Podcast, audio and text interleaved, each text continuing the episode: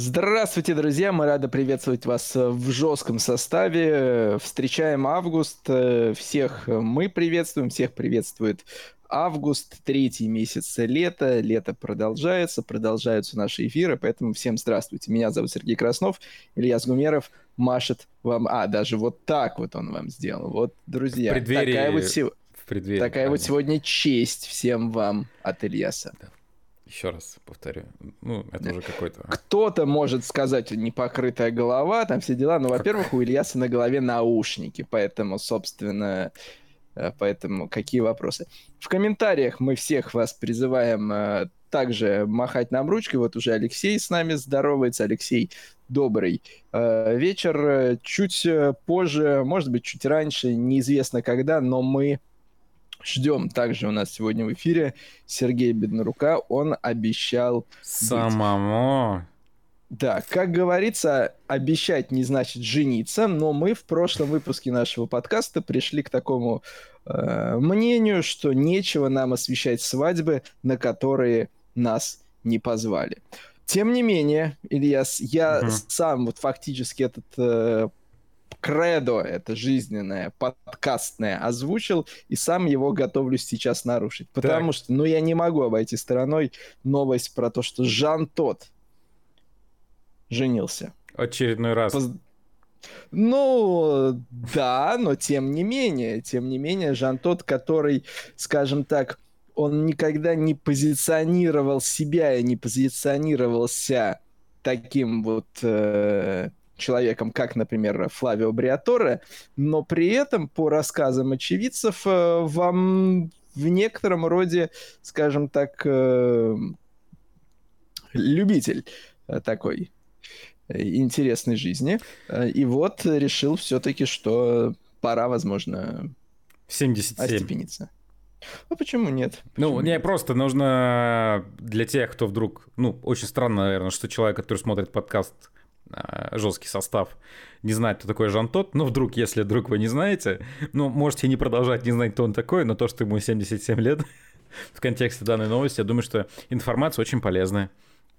А вот. по поводу да. вот э, того, что ты, Илья, сказал, вряд ли кто-то из тех, кто смотрит наш подкаст, не знает, кто такой Жан Тот. А помнишь, была какая-то ситуация, когда кто-то к нам в эфир присоединился и ждал, когда же MotoGP трансляция начнется. Что-то такое в комментариях у нас было. Мы обсуждали MotoGP, и кто-то говорит, ну а где, когда уже? Может быть, я начнется? честно не припомню. Что-то вот такое ну, подобное ну, было, быть. поэтому... У нас было, знаешь что, у нас было забавно недавно, как бы логично, мы используем наши социальные сети для того, чтобы анонсировать трансляции, которые у нас в выходные предстоят, как и вы эти, которые у нас вот сейчас, например, стартуют в эфире телеканала. И вот, ну, делаем это на протяжении уже многих лет, эти анонсирующие посты, черно в комментариях. Трансляция это где? А трансляция это будет? Там как бы картинка с расписанием, и трансляция уже началась. Я даже больше скажу, трансляция уже прошла, комментарий продолжается. А где трансляция? А там черным по белому в эфире телеканала Моторспорт ТВ, друзья. Телеканал Моторспорт ТВ. Поэтому в эфире. Но есть и возможность смотреть нас онлайн через э, различные сервисы ваших э, телевизионных операторов, если вы используете кабельного какого-нибудь спутникового оператора, в том числе в различных приложениях, такие как там Кион, Кинопоиск. В общем-то, если у вас есть подписочки, там есть а, трансляции телеканала Моторспорт ТВ. Да. Так что welcome. Онлайн тоже нас welcome. можно смотреть. Welcome. Проснулись, да. называется, вот что. А, также, Ильяс, традиционная наша рубрика авто на продажу. И Ого. не твоя, не твоя рубрика вот эта, которую ты ведешь тоже. А я закончил ее, все, да, уже. Ты, все, что ты можно завершил. было, мы распродали. Спасибо. А, скорее вот эту рубрику даже не авто на продажу, ну, авто на покупку или собираем деньги на авто. Во-первых, надо, скажем так, э, сказать, что мы ни копейки ни от кого по-прежнему за все э, годы этого нашего горе-проекта не получили, ну, но тем не менее, тем не менее, э, в ближайшие дни, не знаю, что с российским прокатом, честное слово, не знаю, хотя интерес посмотреть, нормально посмотреть у меня, конечно же, есть, но в начале августа выходит на широкие экраны фильм «Гран Туризма», который основан, естественно, на э, жизни Эденбора, Э, победителя, одного из победителей э, как она называется, GT, Академии GT, э, которая PlayStation там мутила, Гран Туризма, Академия GT из Симрейсера в реальные гонщики, скажем так, один из знаковых персонажей. Понятно, что дело, что были и другие, но я, наверное, такой в этом плане был самый яркий вот такой вот этот переход из Симрейсера Имя еще раз повтори, потому что именно, именно на имени ты такой, а потом все а, хорошо. А, Ян Марденбург. Ян Марденбург, вот, чтобы вдруг да. у наших зрителей вот. не было вопросов, а то кто-то неизвестно кто. Вот, очень вот, красивое э, имя. Да. И, собственно, Nissan э, Естественно, вот вся эта Академия GT в свое время была в партнерстве с Nissan. Э, и Nissan GT3 GTR GT3, соответственно, который в том числе и в гонках в свое время участвовал, в том числе в гонке 24 часа Нюрбургринга 2015 года, и в съемках фильма э, был задействован, э, будет выставлен на аукцион. Стартовая цена примерно 250 тысяч фунтов. Ну, в целом, сильно дешевле некоторых других экземпляров, которые мы планировали Но... приобрести, поэтому да, думаю, безусловно, постараться.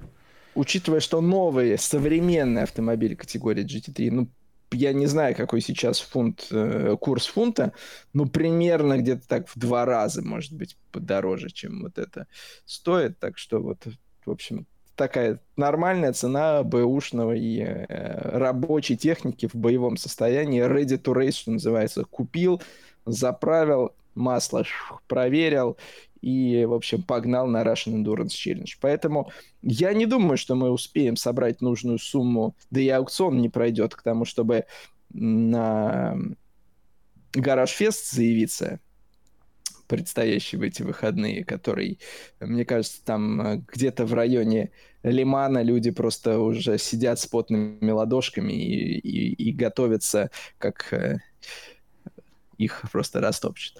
Вот, поэтому как-то так. А, еще, Ильяс, да. один момент, который Опа. надо сказать. Вот сейчас к нам Сергей Беднарук присоединяется, и мы сделаем такое а вот... новое интро с Сергеем, когда он у нас появится.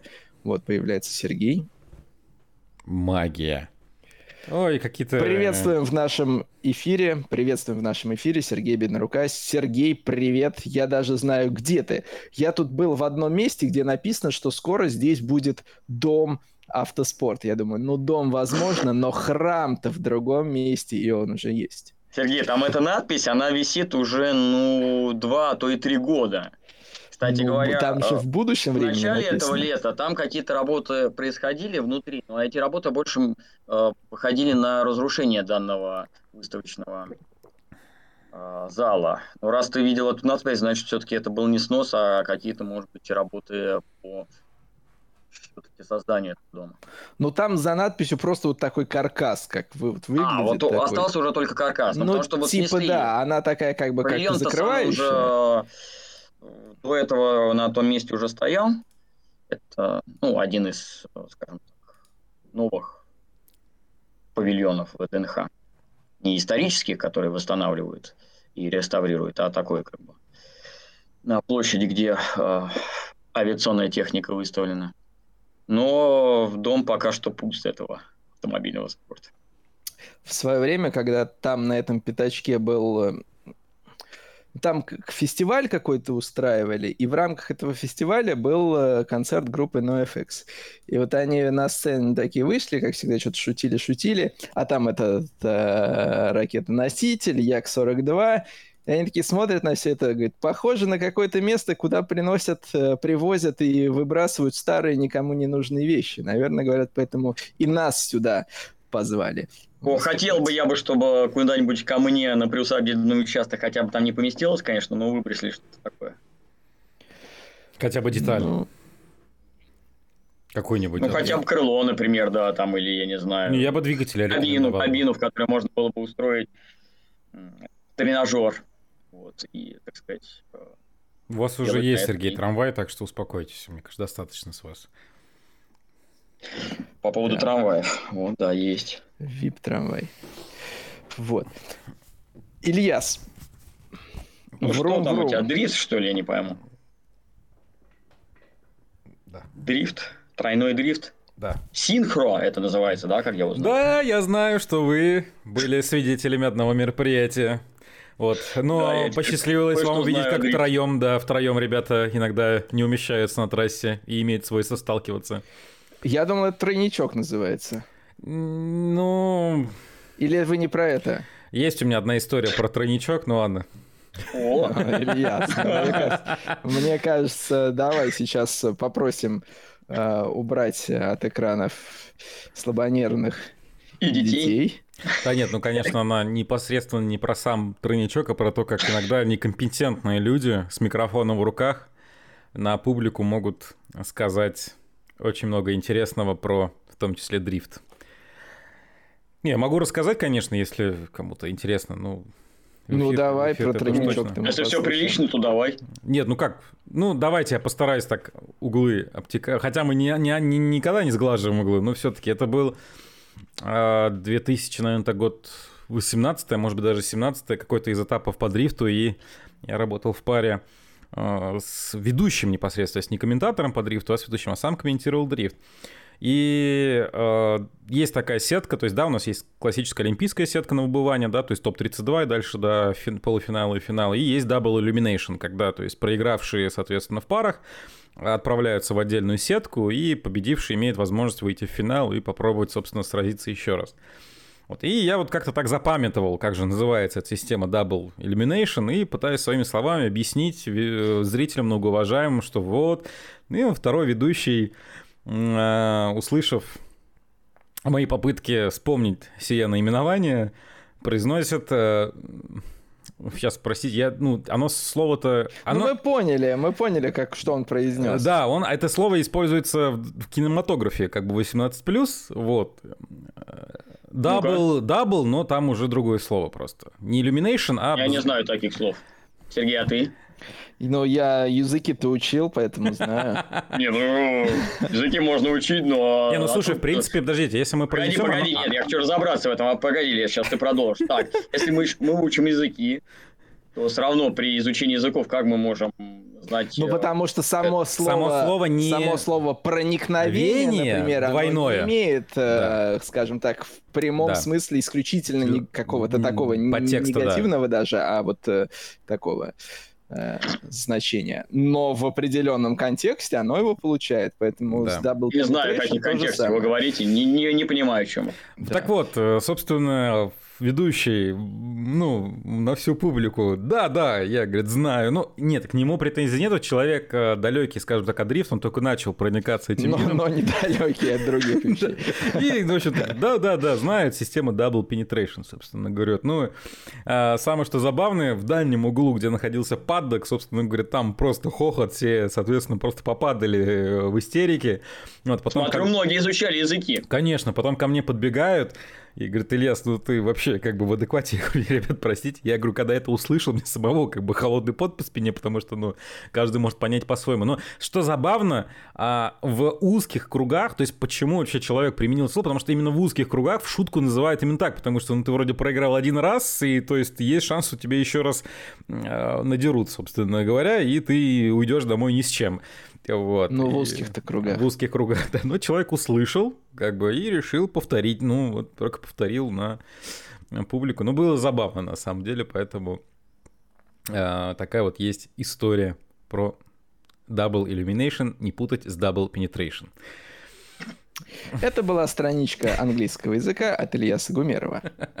Да, да, я же эксперт, собственно. Конечно. Так. Погодите, ну а вот то, ради чего я пришел сегодня, сейчас мы к этому приступим прямо? Мы нет, мы сейчас подожди, Сергей, мы пока. Э, а это как-то связано с моменты. тем, что мы только что обсуждали или нет? Но нет, Сергей а. тоже был double. Да, double, но в хорошем смысле. Да, mm-hmm. к этому мы чуть позже перейдем. Так, а Алексей пишет в комментариях, что помнит Яна по провалу с Ниссаном в Ле-Мане 2015-го.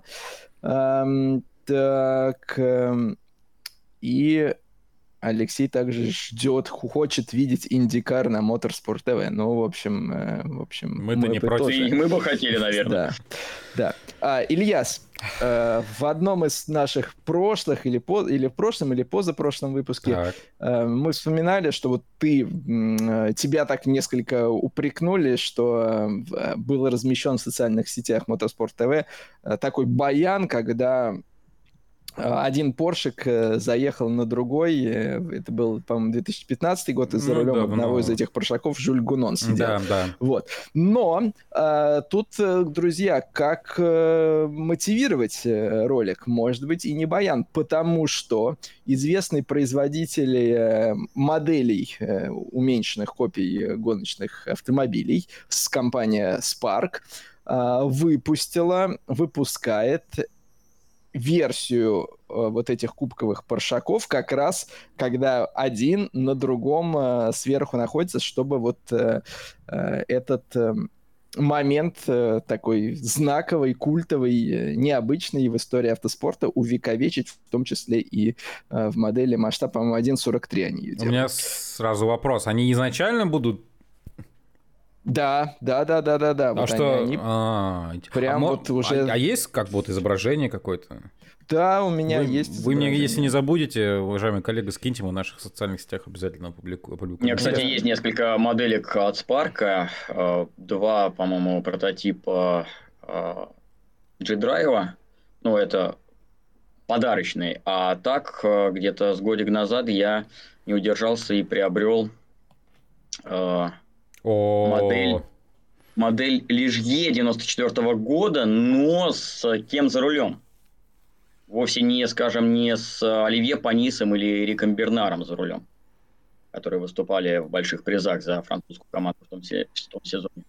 А с кем? Кто с там кем? С Алексеем Поповым за рулем? Но он, по-моему, на Лижье, но не 94 -го он... года катался. Да, он попозже. Он там и на Эроузе на чем он только не катался. Я, простите, я тут с 96-м-то еще не разобрался, вы мне тут пытаетесь какие-то новые информации. Я вообще промолчу, посижу с радостью послушаю. И это моделька с тестов в Иштариле, тестов, которые, тестов мотора Рено, которые проводил Михаил Шумахер, уже готовясь к завоеванию чемпионского титула в 95 году. Вот так вот. Там же была афера, когда Бриатора специально купил Лижье для того, чтобы, собственно, провернуть э, сделку с э, переходом Бенетона на французские двигатели. И в конце 1994 года Шумахер проводил тесты за рулем машины Лежье именно для того, чтобы оценить э, моторы Рено. Вот, кстати говоря, есть же несколько таких вот э, необычных э, тестовых машин Шумахера в составе тех команд, за которые он не выступал. В Лежье в 1994 году, еще в 1997 году он в Фиорано тестировал э, Заубер, который использовал мотор Феррари. И тогда тоже эти тесты были связаны именно с э, вопросом двигателей, но, насколько я помню, это именно была просьба э, швейцарской команды, что вот, они клиенты Феррари, чтобы там Шумахер помог и поработал тестовый день и помог с э, настройками мотора и другими вопросами. Mm. Вот. Я, кстати, тут подумал, что в целом э, производители вот таких моделей, ну, история это автоспорта очень большая, и даже получается, если уже пошли на воссоединение двух Porsche вот именно ситуации, то есть, ну, можно, мне кажется, Да, многие компании, моментов. вот Spark там или Minichaps, они в том числе вот какие-то такие интересные э, моменты исторические обыгрывают, там особые ливреи, которые были, либо тестовые машины, которые, может быть, даже не выступали в гонках, но э, это дополнительная такая редкость, и это становится для вот коллекционеров э, дополнительным предметом вожделение вот заполучить э, такую уникальную модель в свою коллекцию. Я подсел вот э, не так давно, когда выходила у нас э, российская версия журнальная F1 Collection с модельками машин Формулы-1 разных лет, я подсел и приобретал все номера, пока эту серию не прикрыли. Но так подсел, что потом еще и уже после закрытия серии как бы докупал из того, что там появлялась на просторах интернета из европейских серий. Я э, так скажу, у меня... Ну ладно, не, не буду говорить. А у меня вопрос, вопрос тогда такой возник вполне логично. Вот если бы была бы возможность у вас вековечь какую-то модельку, какую бы ситуацию? Мне почему-то в первую очередь приходит ситуация, где мужчина бежит за горящим а, машиной сток-кар. Вот это я бы с радостью бы хотел, чтобы у меня модель была бы прям.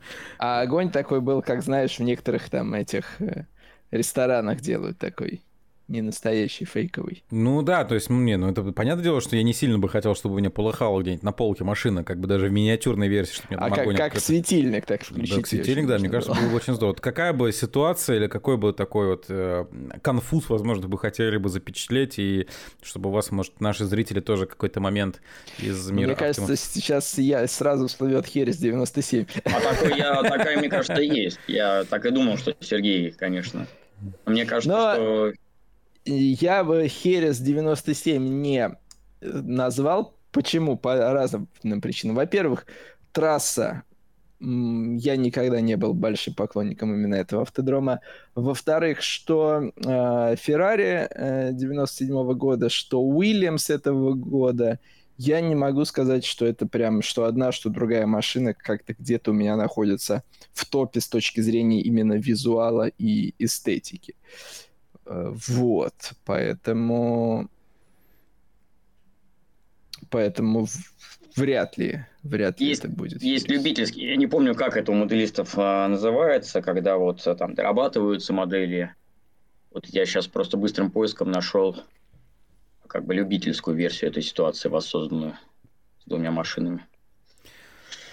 А, кстати, что касается Хереса, еще неделю назад был новостной повод упомянуть э, э, этот испанский город, известный известным сортом э, вина, э, потому что Херес, вот, кстати говоря, здесь параллели, опять же, с 97 годом и Формула-1, ведь тогда вовсе не в Хересе должен был состояться решающий этап, а изначально э, в Эштариле, по-моему.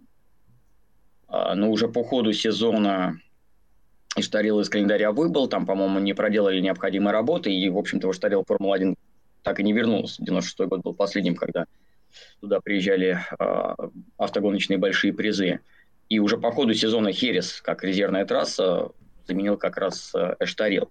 А в этом году также финальный этап, но другого чемпионата мира, мотоциклетного супербайка, пройдет в Хересе вместо аргентинского Сан-Хуана – где возникли экономические трудности, и в итоге Аргентина в этом году этап мирового супербайка не примет, и вот финальный будет в Хересе в этом году. Но пока как складывается там сезон, все идет к тому, что едва ли мы станем свидетелями такого же драматичного финала, как был в F1 в 1997 году, потому что пока что Альвара Баутиста имеет колоссальнейшее преимущество, и даже там осечки на последнем этапе в мосте не серьезно не поколебали его лидерство, тем более, что финальный заезд Лукьяна он совершил вновь победой своей юбилейной 50-й. Ну, также, кстати говоря, если говорить о этапе в Мосте, прошедшем минувшие выходные, нельзя не отметить, что свою первую победу в сезоне, такой еще пару лет назад вообще себе трудно было представить, чтобы только в середине лета свою первую победу в сезоне одержал Джонатан Рей. И то благодаря погодным условиям.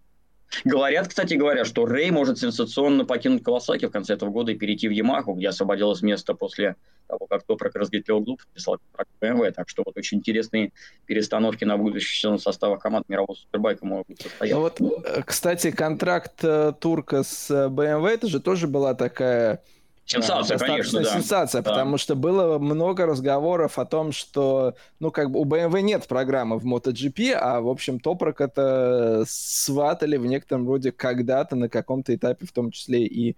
И это как а... раз все взаимосвязано, ведь а, он был заводским гонщиком Ямахи, за Ямаху и выиграл титул два года назад в мировом супербайке, и вот с тех пор активно, постоянно циркулировали слухи, что Ямаха возьмет разготлеуглу в MotoGP.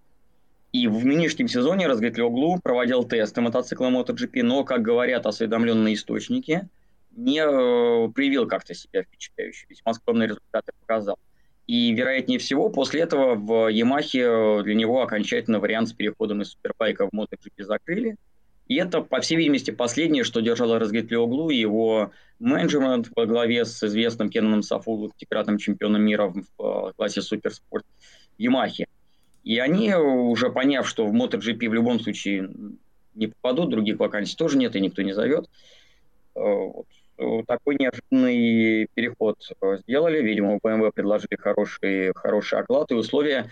Ну и плюс, конечно, для Разгветлоглу это в определенной степени большой вызов, потому что BMW пока что не борется не то что за титул, даже, в общем-то, и за победы в мировом супербайке.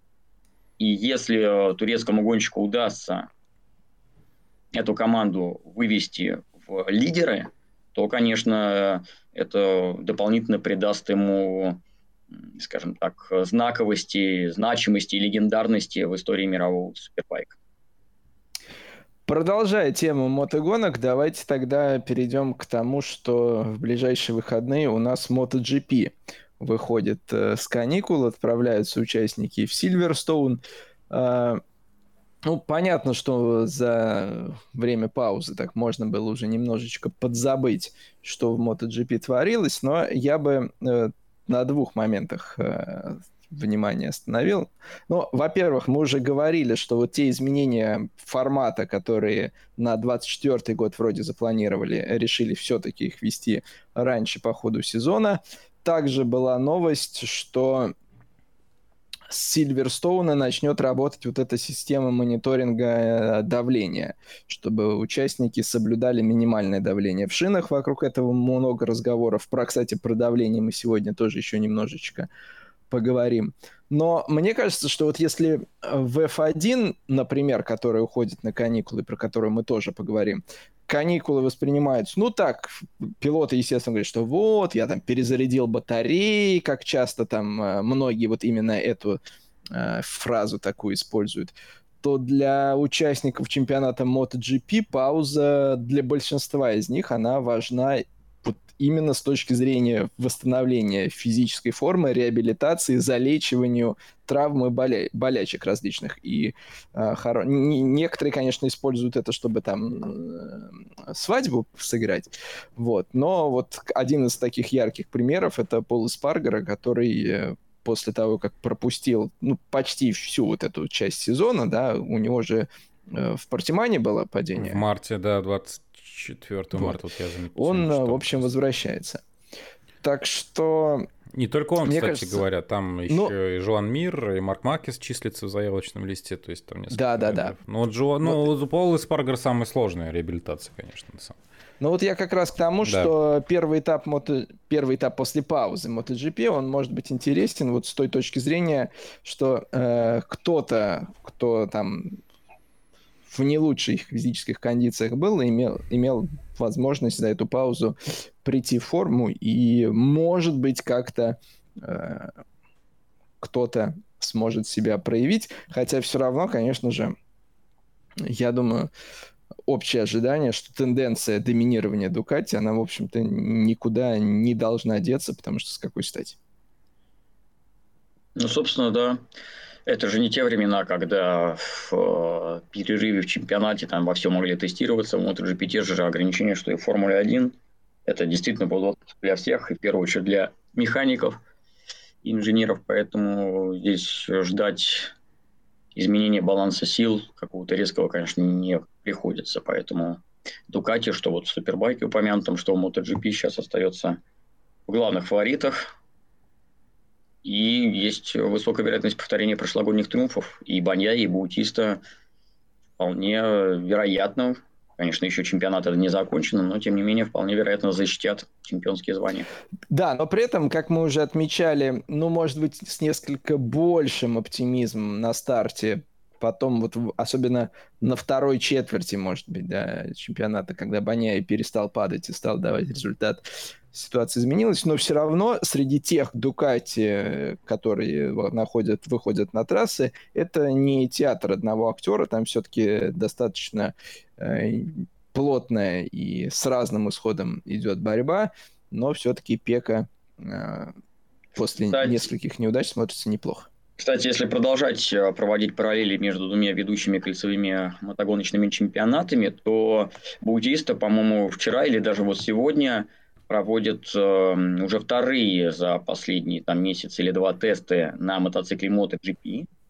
И сейчас вроде бы уже даже не, не скрывают в Дукате, что эти испытания с прицелом на выступление по Wildcard Баутисты на Гран-при Малайзии. А предыдущий вот э, такой опыт, когда э, чемпион мирового супербайка на Дукате именно выступил в качестве награды за выигранный чемпионат в MotoGP, завершился э, исторической победой, когда, кажется, 2005 или 2006 год был, когда э, Трой Бейлис, уже выиграв титул в мировом супербайке, получил возможность выступить на финальном этапе MotoGP, и в Валенсии э, просто сокрушил всех. Правда, сейчас вряд ли стоит ждать э, чего-то подобного. И сам Паутиста говорил, когда мне журналисты спрашивали, может быть, wildcard поедете, как в свое время Бейлис, блеснете, тем более, что Баутиста же выступал в MotoGP. Он сказал, что сейчас это практически невероятно повторить, потому что совершенно сейчас другая эпоха. И вот так вот прийти без, эм, скажем так, именно гоночного вката – без постоянной работы с текущими очень сложными мотоциклами MotoGP и выиграть у тех, кто на этой технике выступает регулярно, очень сложно. Но в любом случае, если это выступление гостевое по Wildcard состоится, то, конечно, в любом случае будет очень интересно посмотреть на э, чемпиона мирового супербайка, Баутисту, бывшего гонщика MotoGP, на в чемпионском мотоцикле в этой самой серии, на мотоцикле, которым управляет и Франческо Баньяя. Но здесь вообще было бы круто, наверное, если бы Дукати произвели такой обмен. Допустим, если бы оба досрочно стали чемпионами, то Бутиста провел бы по это в MotoGP, а э, Баньяе по. А Баньяе поехал бы на Ибицу. Ну да. Он, и давай так он поедет на их, как у одного сложилось вот это гостевое выступление в MotoGP, у другого гостевое выступление в Супербайке. Это было бы такая прикольная акция, но вряд ли, конечно, ее стоит ждать. Ну, Баньяе совершенно точно это не нужно. Ну да. Он опозорится, ну не опозорится, а не, не блеснет в мировом супербайке, он... то это на него тень, конечно, такую определенную бросит. А от аутиста как бы здесь особо ничего не ждут, поэтому для него это Да, тут в, в случае с э, чемпионом MotoGP гостевое участие в супербайке, но оно ему ничего, кроме там минусов, по большому счету, не принесет. Не, если что... он, конечно, тут же выиграет свою дебютную же да... гонку, как Баутиста выиграл свою дебютную гонку в мировом супербайке, э, это, но, конечно, во... будет круто. Но это, это круто, не, но хотя это а, это маловероятно, а с другой стороны, найдутся, найдется большое количество людей, которые даже в случае этой победы скажут, ну а что вы хотели, как чемпион MotoGP, ну а то он и чемпион MotoGP, а что, да вы что, а что, вот. Поэтому ну, как бы... Еще, еще одну параллель провести, раз уж мы уже затронули тему Супербайка и MotoGP, нельзя, конечно, Петручи не отметить. Потому что вот уже с таким постоянным Э, гостем на подиуме а, оказывается Петрук в своем дебютном сезоне мировом супербайке. Не так давно он первый подиум завоевал в Донингтоне, и вот в Мосте снова был на подиуме, причем, по-моему, я сейчас не, не путаю, в финальной гонке он занял второе место, это его лучший результат на данный момент, то есть он ближе и ближе к возможной победе, причем Петручи говорил, что для него цель э, в супербайке, вот сейчас, который он перед собой ставит, это не, там, допустим, чемпионский титул, а выиграть гонку. То есть, если он, он выиграет хотя бы одну гонку, то, в принципе, на этом даже может и удовлетвориться и будет искать какие-то новые э, вызовы. Но э, посмотрим. В целом уверенно очень начал выступать с первого же этапа. И вот уже регулярно так борются за подиумы. Ну и опять же, еще одна параллель между MotoGP и Супербайком связана с именем просто. другого итальянского гонщика. Помните такого Андрея Яноне? Да. Поедателя который... аргентинского мяса. Да, на стероидах. У него в этом году, в конце этого года, заканчивается его дисквалификация, трех- или четырехлетняя. И, скорее всего, он вернется в большие гонки именно в мировой супербайк, и именно при поддержке Дукати, правда, не в заводскую команду, а в одну из э, команд э, сателлитов, частную команду, но тем не менее Андрей Янона, скорее всего, в следующем году снова будет выступать в мировом чемпионате. Конечно, вряд ли он уже вернется в MotoGP, потерянные годы, конечно же, и в какой-то степени, может быть, и реноме, но вот мировой супербайк – это шанс для Яноны так или иначе вновь выступать на, высочайшем уровне и, может быть, даже добиться больших успехов, как знать. Но вот если говорить про Янона, я никогда не был его, скажем так, поклонником, никогда каких-то особых симпатий к нему не испытывал. Но вот даже сейчас, когда снова...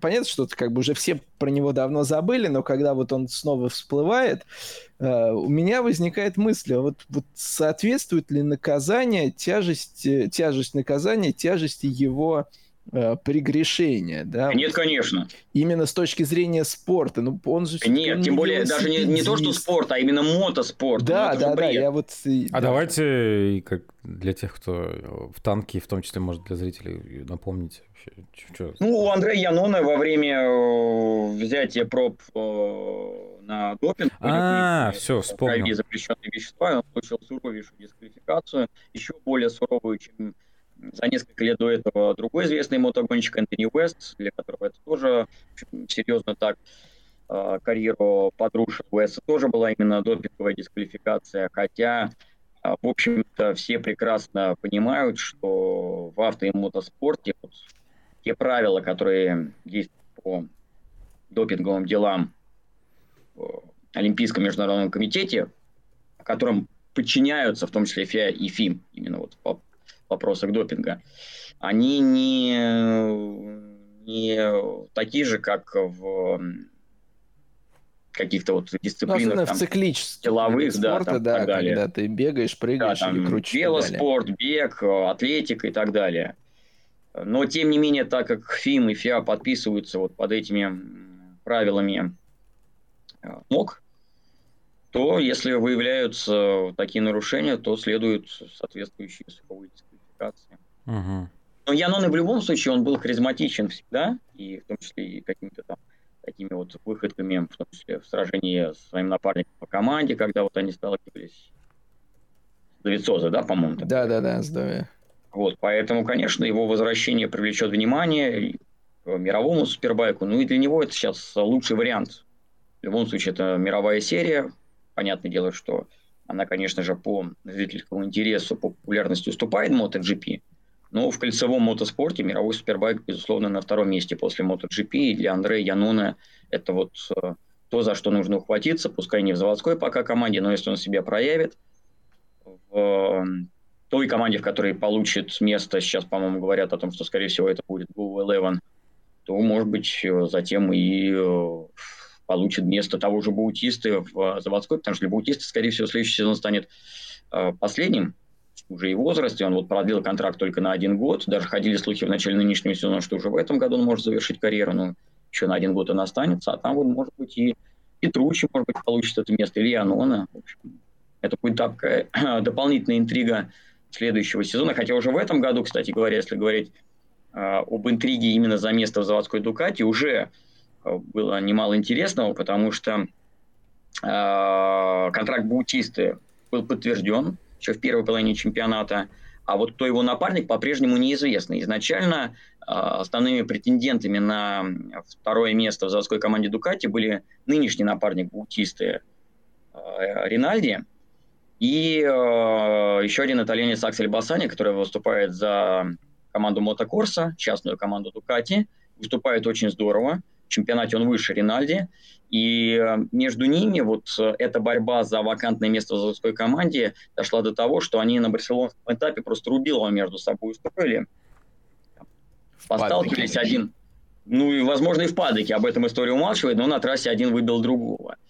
А, и не знаю уж после этого или не после этого, но сейчас уже фаворитом номер один на это вакантное место является Никола Пулега, известный нам по гонкам младших классах больших призов, который в нынешнем сезоне уверенно идет к титулу в классе суперспорт. И, скорее всего, именно он и будет партнером а, Баутисты в фирменной команде Дукати в следующем сезоне. Алексей в комментариях пишет по поводу... Еноны. Четыре года прошло, что с формой у Андрея непонятно. Но я думаю, что форма отвиселась, просохла, но, может быть, немножечко задубела так, поэтому... Ну, опять же, форма, форма, я думаю, что Янон э, не лежал на печке все эти четыре года, а, конечно же, так или иначе тренировался и э, физическую форму поддерживал. А, наверняка э, проводил тренировки, насколько это можно было, и на спортивных мотоциклах. А, конечно, здесь другой вопрос именно, что называется, гоночная форма, и вот этот гоночный тонус в борьбе и на уже непосредственно такой вот гоночной технике.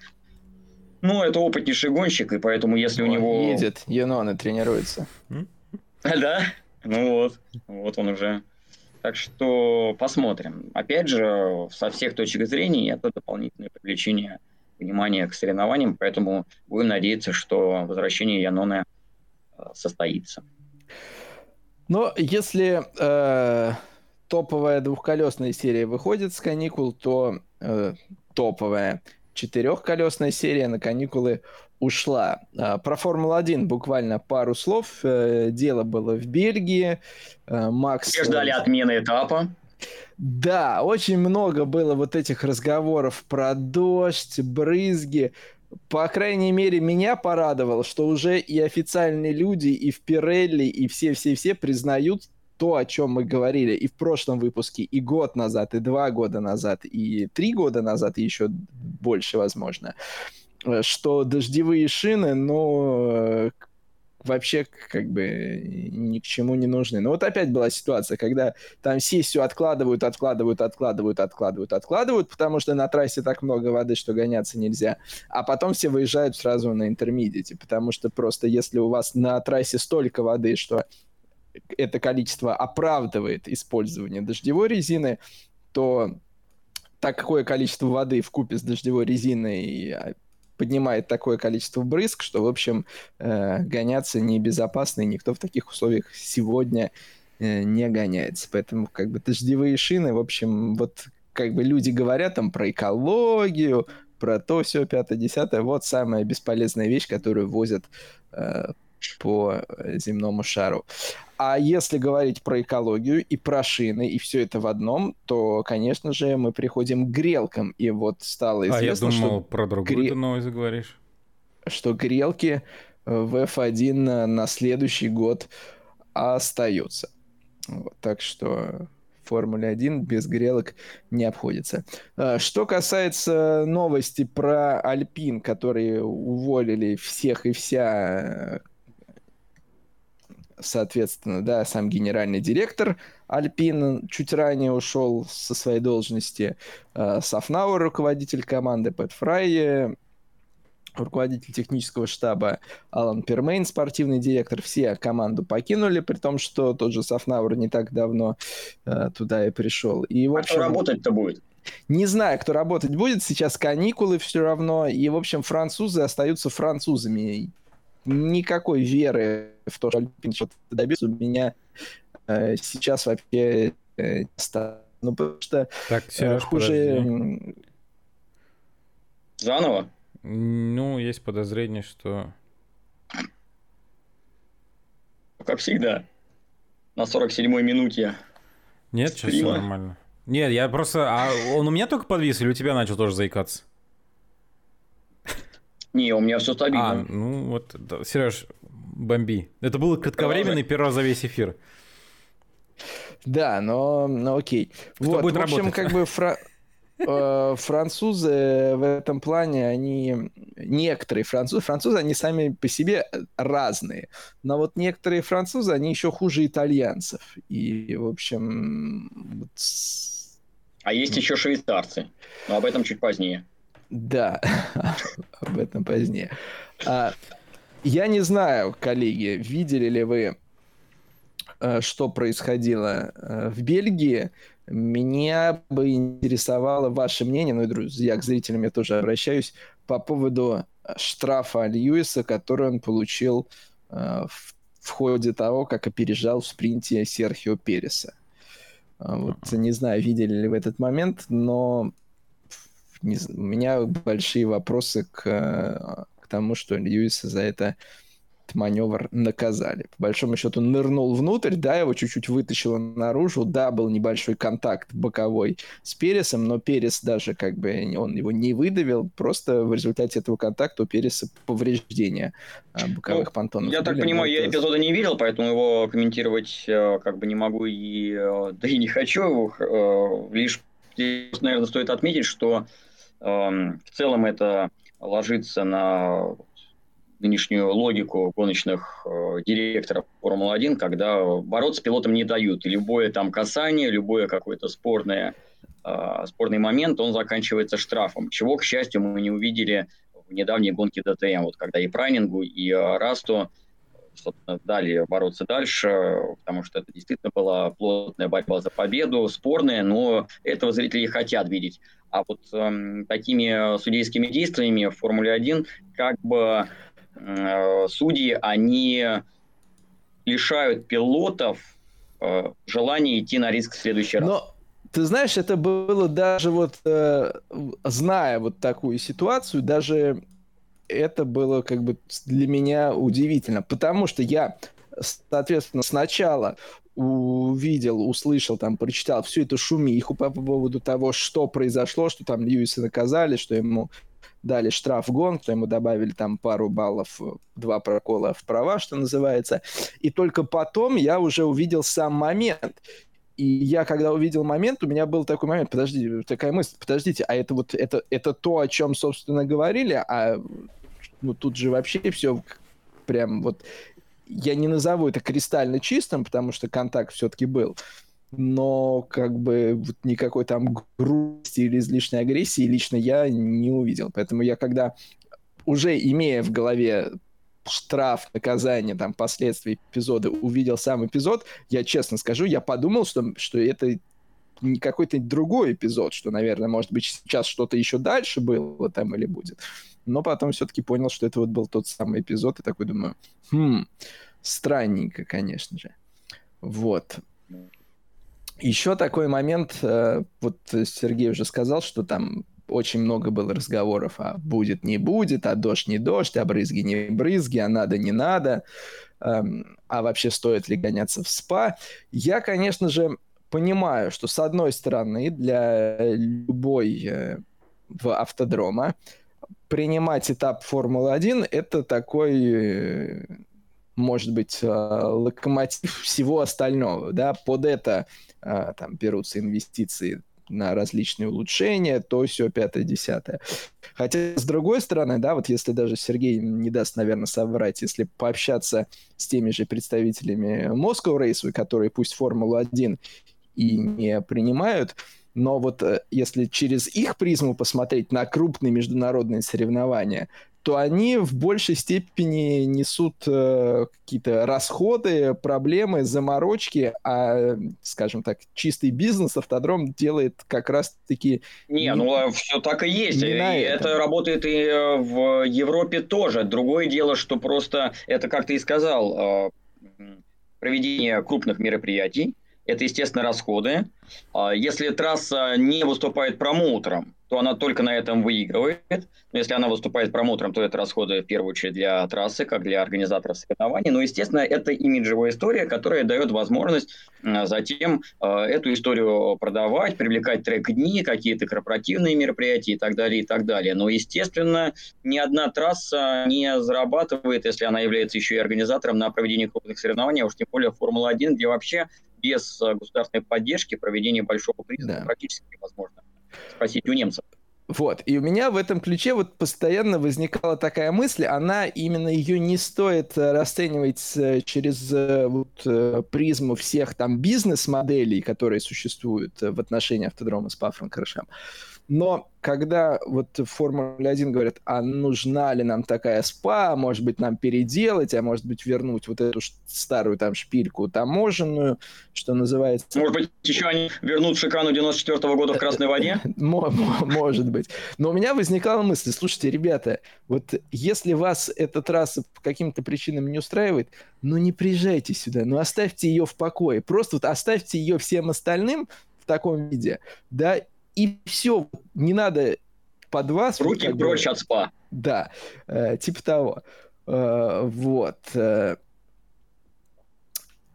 в этой связи, э, опять же, была интересная такая цитата Пьера Гасли, которую там с одной стороны э, можно понять, но вот с точки зрения формулировки Пьер сказал, что в условиях там дождя и брызг на трассе он не чувствовал себя в безопасности за рулем гоночного автомобиля. А он, и меня... автомобиль должен чувствовать себя в безопасности. Вот, и у меня возникает вопрос. Я все понимаю, я как бы, я адекватный человек, но, извините, у зрителей на, на билетах написано, что автоспорт опасен. В этом, как бы, ракурсе даже зритель на трибунах не может себя чувствовать в полной безопасности, потому что ему прям прямым текстом говорят, чувак, ты билет купил, да, это шоу, да, это тут развлечение, да, тут э, можешь купить шашлыки, можешь послушать Агутина с Пресняковым, но в конце концов есть вероятность, что там какой-то там обломочек прилетит, ну и, в общем, ситуации были. Тебе черным по белому, а, ну или какими цветами, на билете об этом пишут. Что тогда говорить о пилотах, которые на скорости за 300 летят? Но должны ли быть э, ситуации, когда они вот прям реально чувствуют себя в безопасности? Тут, э, скажем так, если взять исторически, все гонщики, наоборот, говорят, что они просто об этом не думают, иначе ты не можешь. Если начнешь об этом задумываться, естественно, ты не в безопасности. Поэтому выход, ты просто об этом не думаешь. А вот цитата Пьера Гасли именно такая, что он как бы об этом думает и, в общем, не чувствует себя в безопасности. Но, опять же, я понимаю, о чем говорит Пьер, но вот сама формулировка мне прям так, э, так, хоп, меня, что это такое? Да, это как еще лет с десяток, ну, может, чуть меньше назад, по-моему, да, я говорил, что Формула-1 стала слишком рафинированной. Ну, как тут, в общем, не согласиться? Смотрите на тех же хотя бы пилотов Индикара, которые на овалах там несутся по 350 в сантиметрах от э, колес других машин. От, э, Иногда без сантиметров. Да, и, и кто как бы кто там не говорит о том, что там хочет чувствовать себя. Ну, точнее, конечно, там э, тоже идет борьба за безопасность, но никто и не думает отменять там овальные гонки или еще что-то. Не дается а... новой системы, но риск он остается, и в том числе он и всегда привлекал и самих э, спортсменов, которые отдают себе отчет том, что они делают. И, конечно, всегда э, риск, он был составляющей и зрелищности гонок, так или иначе, конечно. Зрители ну, это вот... тоже привлекает то, что люди, они рискуют. В связи с этими разговорами, в связи с э, печальными событиями на Формула Original, в СПА, э, была такая небольшая зарисовочка у Мартина, Мартина Брандала для Sky по поводу трассы. И он ну, он, конечно, так более обтекаемо, но по большому счету можно там прочитать то, о чем мы э, много же говорили, что вот ситуация, когда у тебя с одной стороны стены становятся все дальше, да, она э, заставляет э, пилотов э, чувствовать некую безопасность, которая все-таки как ни крути на таких скоростях, она мнимая. И вот э, возможно, даже наоборот, ощ... отсутствие ощущения опасности, оно порой и приводит к каким-то наиболее... Все началось с того, что гравий стали закатывать в асфальт на обочинах. Ну, вот, а, роде, да. Мы сейчас видим, сейчас постоянно во любой гоночной серии сейчас вот эти пресловутые пределы гоночного полотна, только за этим и следят, сколько штрафов везде за это начисляется по ходу гонок. А, об этом же вообще не было такого термина, не было такого наказания, потому что если ты оказываешься за пределами гоночного полотна, то ты в лучшем случае э, себе шины испортишь и потеряешь секунды, пока там из гравия будешь э, выезжать. А сейчас ты, ну, пилоты, понимая, что, в общем, э, экскурсия туда на обочину ничем, в общем, не завершится, конечно, больше рискуют в плане, потому что знают, что если они выйдут штрафу, но они тут же вернутся.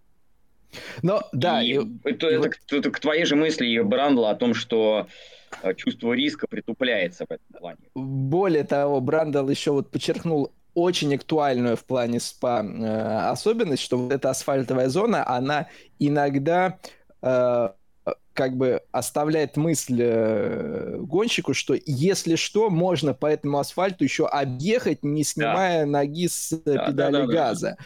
Вот это очень такой тоже момент, который в головах присутствует и к хорошему не приводит. Но э, в этом плане все-таки СПА э, этап прошел и, ну, и слава богу. Да, и хорошо. На каникулы Формула-1 отправляется. А выиграл все тот же бельгиец, кстати говоря. Да, и снова кубок э, разбили. Но Правда, уже не Макса. что командный, да. Да, командный. Это, это да, у них еще по Ну, там uh, сейф, сейф Марка совершил, я видел по этим кадрам просто. Реакцию одноглазый uh, Гельмут не потерял за свои годы. Вот. А 21 а... декабря в кинотеатры вы отправитесь, дорогие друзья? 20 когда? Это слишком далеко, чтобы... Э, ну, планы надзора, они строить, копить Там деньги елки очередные, билет. в смысле? Елки? Да. Палки? Ну, да. Сергей, расскажи, я да, не в теме, я, я тоже не в теме. А вот прям по ходу нашего подкастика пришло известие, о том, что именно 21 декабря этого года российский кинопрокат выйдет байопик Майкла Мана «Феррари». А, а я уже думал, в кинотеатрах будут какой-нибудь этап F1 показывать. У нас. Так а вроде это э, показывают. Но нет, так, чтобы Того официально. дошло, что уже в кинозалах официальные это... Да ладно, на этапах гоночных, прямо на экранах больших мы, как видели, можем знать, показывать. А, ну да, да, что, да, и такое, да, был. В принципе, что тут далеко ходить-то? Кстати, на секундочку просто возвращаясь к этой теме, ведь самое, я помню, это еще, по-моему, в автошколе вот у нас как-то такая была вот присказка, что страшнее самоуверенного водителя ничего нету, потому что водитель, который действительно начинает верить в себя, то есть который знает, что ему там да. прощаются ошибки, вот он самый страшный. Правда. Вот поэтому в каком-то степени, да, то есть то, что происходит. Да, мы же недавно только об этом говорили, э, Лиман, собственно, поворота Порше, вот то, что там произошло, и убрали стену, вот эти расширили, во что все это превратилось, то есть как поехали, собственно, гонщики, несмотря на все. И э, очень неплохой был пример-то, собственно говоря, самый, наверное, яркий, который у меня в памяти, это вот Бельгия, 19-24 часа спа, ковидный период, 20 как 20 да, прошу прощения, когда тоже там за ограничениями, это, с границами трасс никто не следил, и, ну, все и поехали, собственно говоря, чуть ли не облизывая правым зеркалом там вот эту стену на выходе из последнего поворота. Ну, что ж теперь. Да, интересно, конечно. Вот, ну, в кино, Сергей, может быть, и отправимся. Mm, видишь, как это, Сергей-то Сначала говорил, Слушай, ну, кино, что там, а я... а сейчас уже, уже на билет он копит. 21 я декабря, да? не был... Ну да. Знает так, ну сколько. я предлагаю тогда корпоратив наш ежегодный совместить и Ради Прям этого... в кинозале. Вот, оттуда эфирчик. И, и, и, а может быть и эфир И будем еще выкрикивать смех, что вот, нет, здесь, здесь не так было на не самом деле. Не так было, да, не так было. Вот. Ну или прямо оттуда жесткий состав провести. Так я же об этом и говорю. И об... Показать фильм сразу. Конечно, конечно. Об этом-то и речь. Рецензию ну сразу дадим на фильм. А, да. Формула... Команды Формула-1. А, Пошли по бабам. Опа. Ну, можно и так сказать, но это вряд ли попадет в нашу телеверсию. Возвращаемся к 18 плюс по ходу дела. Ага. Да. Вот. Формула-1 Формула Академия, которая ворвалась в нишу, освобожденную э, W Series, а, объявила, что в следующем сезоне 10, а, соответственно, команд из э, состава ее участников получат расцветку и пилота, э, номинированного командами F1. То есть, соответственно, такие вот э, а, микроаналоги с точки зрения ливреи будут в, в Академии F1 команд из F1, и плюс сами команды будут говорить, а вот эта девочка поедет э, за нас, или какая-то другая. Но все-таки я бы пошутил, конечно, что там просто много у руководителей команд э, дочек, внучек, поэтому, в общем, найдут. Но это, скажем, все-таки, как ни крути, шутка далекая от реальности, потому что до такого мы не опускаемся. С другой стороны, э, с другой стороны, я на Э, прошедшей неделе себя тоже э, поймал. Вот если посмотреть, э, скажем так, срез такой девушек-гонщиц и процентное соотношение вот среди мужчин, сколько гонщиков мужчин, ну, на таком более-менее, там, я не говорю там совсем любительском уровне, не, с Ближнего Востока и сколько гонщиц девушек с Ближнего Востока, то девушки в данном случае с Ближнего Востока в большем а, процентном соотношении представлены. Я, конечно же, понимаю, что на, на то есть причины, в том числе и имиджевые, потому что во многих э, странах, в том числе там в Саудовской Аравии, прям вот, э, вот это такая программа национального автоспорта, чтобы, чтобы за счет девушек показать, что э, с правами женщин э, и с возможностью их самореализовываться в этих странах все окей. Ну, вот такая мысль мне в голову пришла.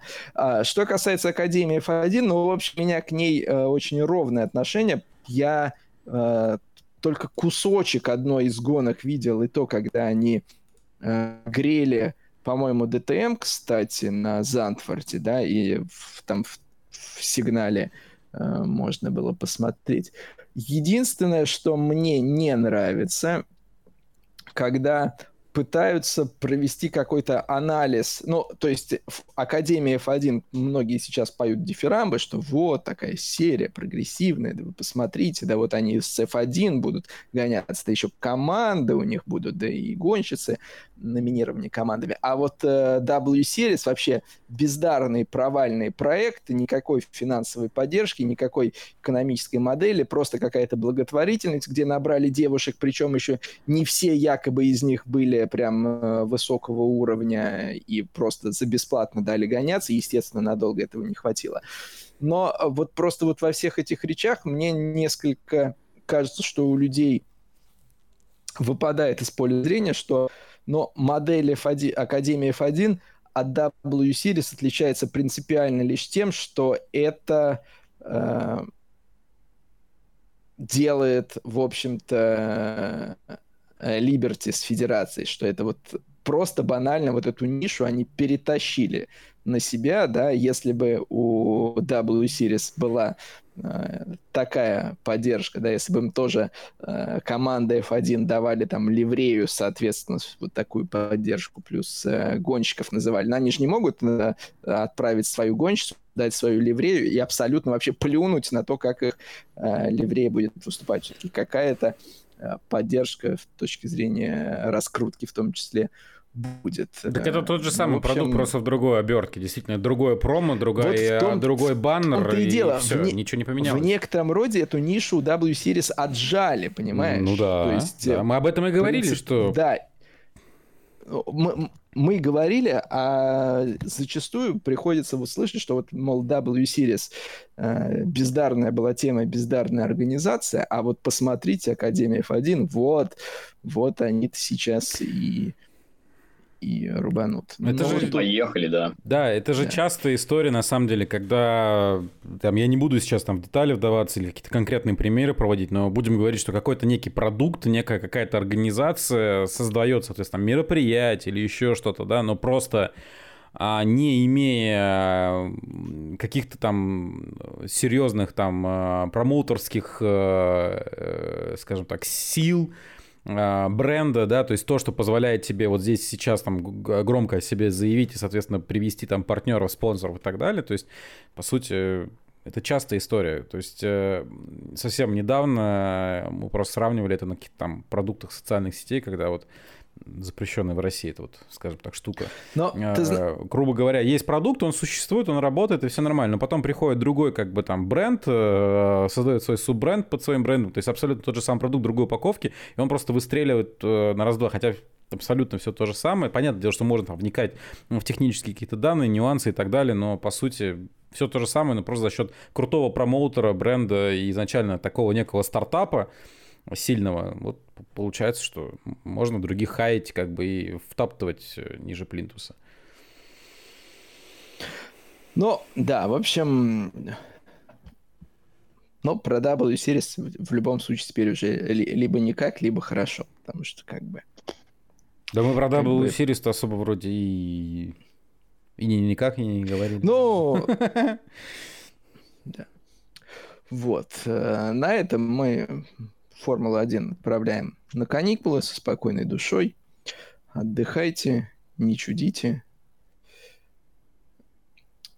А, но, Сергей, про другую формулу. А, Которая вообще ушла на межсезонье. Да, а, мы, скажем так, такой анонс-спойлер Э, тире, может быть, вы уже посмотрели Motorhome, если смотрите нас в телеэфире. В общем, в программе Motorhome про Формулу Е мы поговорили. Джейк Деннис стал э, чемпионом. Э, вот в ходе этой беседы, Сергей, с тобой, в общем, и сегодня уже это прозвучало. Я так понимаю, что тема с э, маневрами Буеми тебя все-таки прям э, поразила э, в в самое глубине, трамвайное глубине. сердце. Ну, я до сих пор не могу понять, как так могло быть. Что На... он вообще как бы думал, о чем он думал, что это было. Внятных комментариев как бы так и не дошло до э, тех, кто не там, не в паддоке, ни со стороны пилота, ни со стороны команды. Все это были какие-то такие общие отговорки. Но для тех, кто не видел, в общем, суть была вот в чем. Минувшие выходные Формула Е проводила последний этап, двойной, два заезда в Лондоне, это The Capital of Great Britain, как мы знаем, со школьной скамьи, опять же, если возвращаясь к изучению языков. Вот. И четыре пилота сохраняли шансы перед началом уикенда на титул. При этом у аутсайдера этой лидирующей группы Паскаля Верляйна шансы были совсем призрачные. Ну а два новозеландских гонщика Мич Эванс и Ник Кэссиди при определенных раскладах все-таки а, Джейка Денниса могли опередить, но опять же Британия все-таки подошел к своему домашнему и решающему этапу в качестве главного фаворита с неплохим заделом. И, соответственно, он как лидер чемпионата имел шанс уже после первой субботней гонки досрочно стать чемпионом. А, но началось все для него не по лучшему сценарию, потому что с Поула стартовал его ближайший преследователь как раз в турнирной таблице.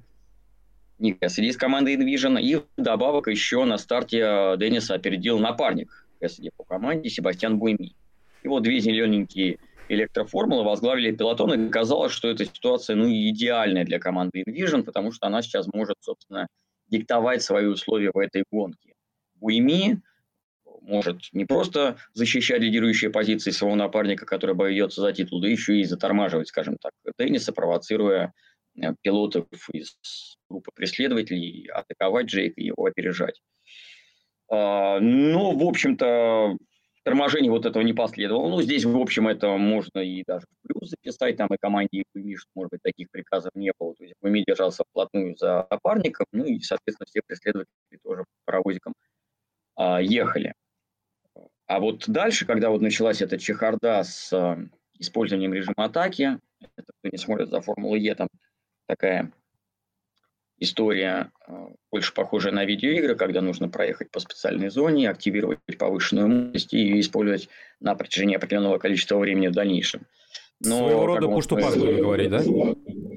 Да, только если пуш-тупаз, например, в том же Индикаре, а, можно использовать в любой момент, и можно использовать и для атаки, и для обороны. То есть в этом плане как бы пилоты в равных условиях находятся. У них есть просто лимит времени на этот push-to-pass – и они выбирают, как его расходовать и когда именно. Но это можно делать и для атаки, и для обороны. Это, опять же, не как DRS Формулы 1, где крыло открывается и напрямую просто это дает колоссальное преимущество в скорости и приводит к опережению, а не обгону. Вот. А здесь, кстати говоря, это зачастую не дает вообще никакого преимущества, это дополнительная мощность, потому что если на трассе нет длинных прямых, и в целом трасса закрученная, то эти дополнительные э, дополнительная мощность особого преимущества не дает. И наоборот, все стараются тактически именно избавиться поскорее от необходимости проезда по зоне активации. Потому что она да, потому что зона это как зона замедления практически в... Да, это вот как сейчас штрафные зоны да, в, в ДТМ или штрафной круг там MotoGP, грубо говоря, находятся в медленном повороте вне траектории, нужно уходить с траектории, на этом теряя время, несколько секунд. А если плотно идет пилотон, то ты теряешь и позиции. Поэтому тактически нужно именно еще выбирать э, подходящий момент для того, чтобы переходить в режим атаки. Вот в Лондоне как раз та трасса, где сама по себе прибавка в мощности практически никаких дивидендов не дает. Ну, в общем, не суть. Э, когда вот началась вот эта чехарда с проездом по зоне активации, то в какой-то момент э, Кэссиди пропустил Буйми вперед и оказался за ним. Но при этом впереди своего принципиального соперника Денниса. И тут же опять казалось, что ну, все, наилучшим образом для InVision продолжается. Сейчас Буими пропустит Кэссиди вперед, и вновь будет прослойка между ним и э, Деннисом. Но этого не происходило. Он не выпускал своего партнера по команде вперед. И Деннис уже начал, точнее, Кэссиди начал уже под прессингом Денниса Буими атаковать, чтобы ну, самому его пройти, потому что он был быстрее. В итоге они поравнялись, прошли там связку первого-второго поворота в бок о бок, и на выходе из этой связки Гуми, не уступая Кэссиди, просто срезал ему переднее антикрыло. Своему напарнику по команде, который бьется за титул. Естественно, уже на этом понятное дело, что гонка испорчена, потому что пидстоп в Формуле Е сейчас а, нет. Но там повреждения оказались да, еще более серьезными, и Кэссиди вообще выбыл из борьбы, уже потеряв всякие шансы бороться за титул на следующий день. Уйми при этом поехал дальше, еще до финиша успел начудить, э, заблокировав атаку на то, когда тот уже был рядом с ним на внутренней траектории. Это спровоцировало пробку, пробку позади и красные флаги. Но вот сама ситуация, конечно, просто фееричная, потому что Буйми в официальных комментариях объяснил свою позицию тем, что никаких командных приказов он не получал. Ну, хорошо, даже если он не получал, даже если команда проявляла вот такую вот спортивную солидарность по отношению ко всем остальным, то он в любом случае, э, чем бы ни думал, ну, по крайней мере, не мешать-то он должен был своему партнеру по команде, хотя бы не мешать. Тем более, когда тот уже его атакует, и даже если бы они были из разных команд, то по всем правилам Кэссиди уже обозначил свое присутствие рядом. И... Поэтому у Гуми до этого было немало вопросов, я понимаю, многих болельщиков, и в том числе и по Формуле Е, да и по гонкам на выносливость. Но здесь как-то вот Вопросы есть и к руководству команды. Почему они допустили это? При этом эта команда в итоге выиграла командное первенство, стала сильнейшей. Здесь тоже любопытно, что Envision, клиент Ягуара в решающей схватке, как раз заводскую команду диких кошек опередила в борьбе за титул в командном первенстве. Но мне кажется, что само руководство не должно было даже допустить вот такого развития событий.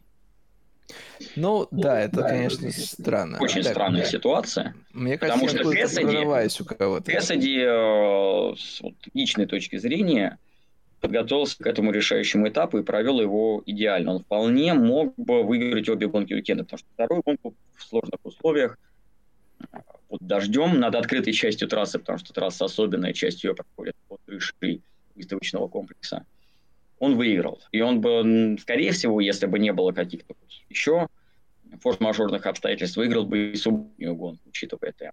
То есть у него, в принципе, были все шансы максимальное количество очков по ходу уикенда собрать. И это бы не гарантировало ему титул, потому что если бы Деннис финишировал, скажем, там на подиуме в субботу, и в воскресенье, как это и произошло, то в любом случае по очкам он остался впереди.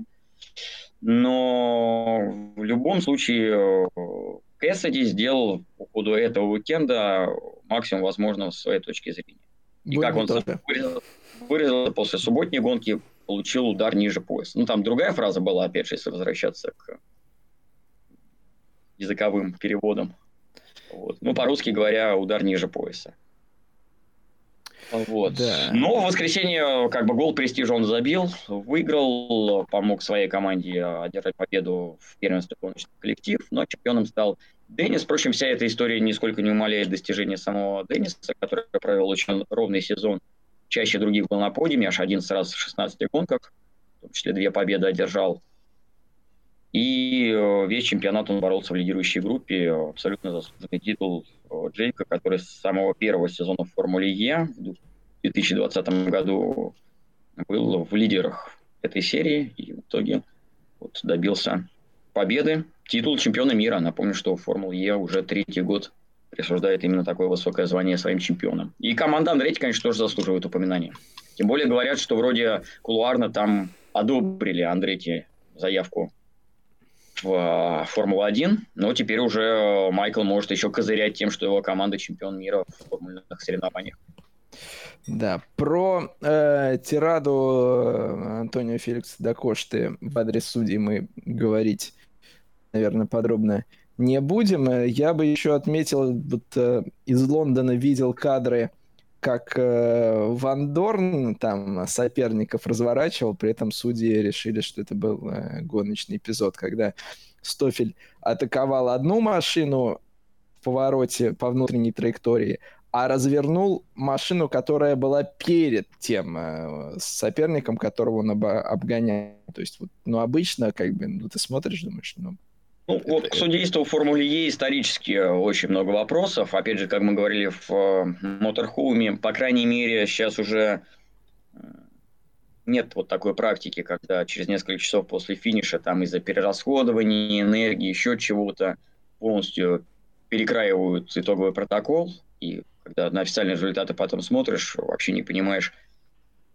смотрел ли ты, реально ли то, что ты видел в гонке, это имело место быть, потому что все переворачивалось с ног на голову зачастую. Сейчас как-то, к счастью, от этого ушли, и штрафы даже вот за технические нарушения, их сейчас достаточно быстро присуждают, как, например, спорный штраф в адрес Дакошты в первой гонке.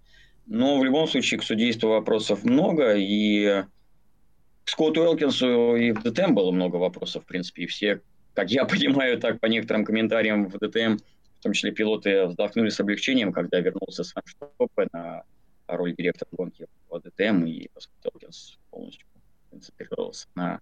Штоппе and go. Штоппе and go, да.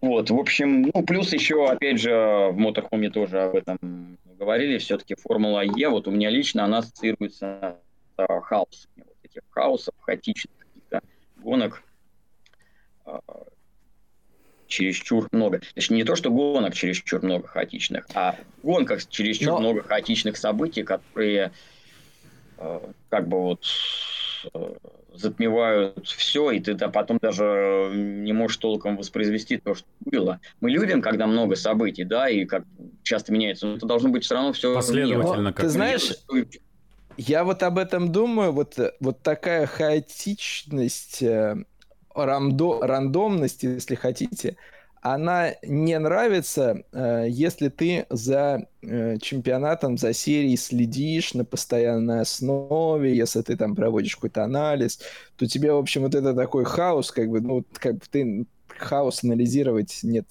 смысла.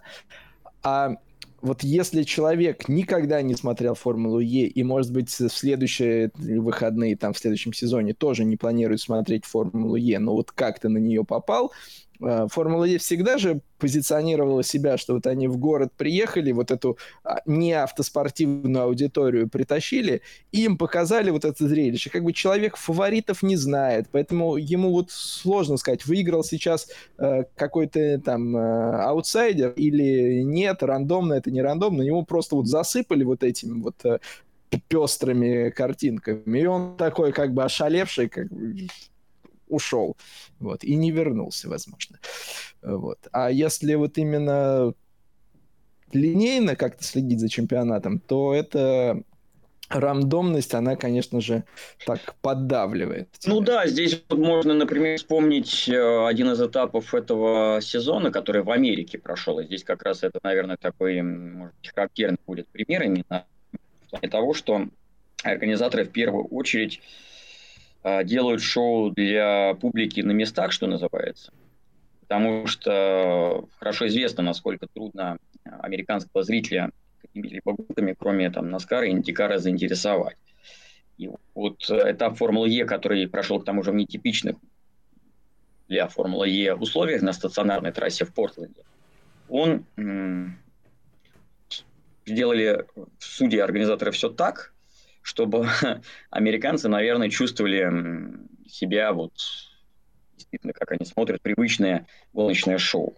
Там, так как это стационарная трасса с э, длинными прямыми участками и так далее, там как раз э, вот эта дополнительная мощность давала эффект, э, и э, весь пилотон держался плотной группой с постоянными обгонами, сменами позиций, наверное, что должно было пора, порадовать американских болельщиков именно на трибуне. Но опять же, когда ты это смотришь а, по телевизору, и, с одной стороны, опять же, вот, как бы, да, мы, вот с нашей точки зрения, допустим, не просто зрители, а комментаторы, вот а, мне всегда, естественно, я думаю, что и вам тоже доставляет больше, естественно, удовольствия комментировать э, интересную, напряженную гонку и захватывающую. И она Э, легче переживается, то есть легче вот саму работу выполнить и комментарий. После, конечно, когда так э, много событий, ты в любом случае больше энергии, конечно, на все это тратишь. И после а, трансляции сил совсем нет. Но когда гонка, например, скучная, и когда нет такого напора на именно какие-то моменты интриги с точки зрения, с точки зрения борьбы, то сам процесс идет очень нудный, и ты от этого морально устаешь. Да, ну, допустим, вся гонка, ничего не происходит. С одной стороны, физически, может быть, ты выкладываешься меньше, там, ниже там уровень, э, да нет, безусловно. и так далее, и так есть... далее. Но морально ты устаешь от того, что это однообразие.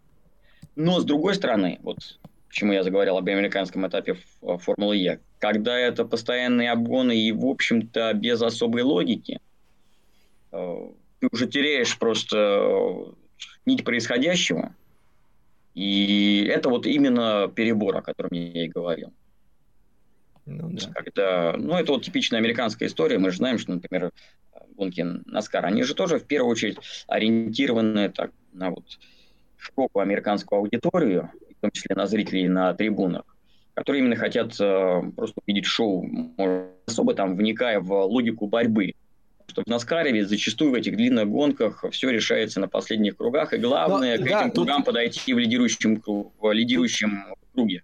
Тут как раз, знаешь, еще момент в том, как аудитория смотрит эти гонки, э, чтобы не терять вот просто в некоторых гонках, да, ты э, вот я, например, в длинных гонках, ну в суточных марафонах особенно, честно скажу, меня вот если я ночью, например, там сплю, меня больше всего бесит вот первый отрезок, когда ты после там какого-то э, сна или чего-то еще снова включаешь, и тебе снова нужно въехать, тебе снова нужно вот эту логику во всех классах того, что происходит, как бы вот у себя в голове э, построить. И здесь как раз, когда у тебя вот, э, если ты отошел там, э, прервался на рекламу, потому что американцы постоянно в, в эфире лупят эти рекламы, если ты отошел за бургером, если ты там на трибунах сходил в туалет, ты как бы не теряешь... Ну, единственное, ты можешь вернуться, а там э, желтый флаг, и тот, за кого ты болеешь, уже, собственно, на трассе нет. Ну, ты понимаешь, ну, значит, прям э, разложился.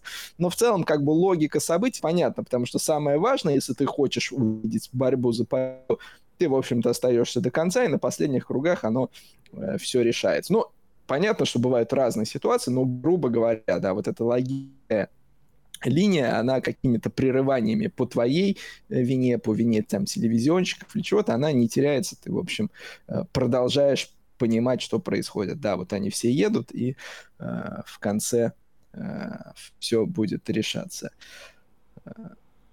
А, Сергей, ты когда говорил про проезды и там с, тоже вспоминал DRS, я э, еще видел для себя в Спа, когда смотрел highlight ы.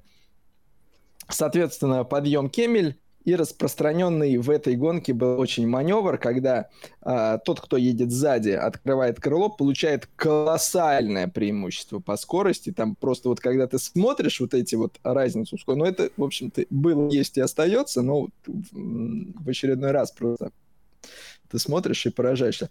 Но и чаще всего, что происходило, обороняющийся смещается чуть-чуть внутрь, ну где-то так на середину трассы, чтобы уж внутреннюю траекторию совсем не открывать а тот, кто проезжает, он заезжает по внешней, оказывается впереди, ну и влеком, соответственно, входит по внешнему радиусу.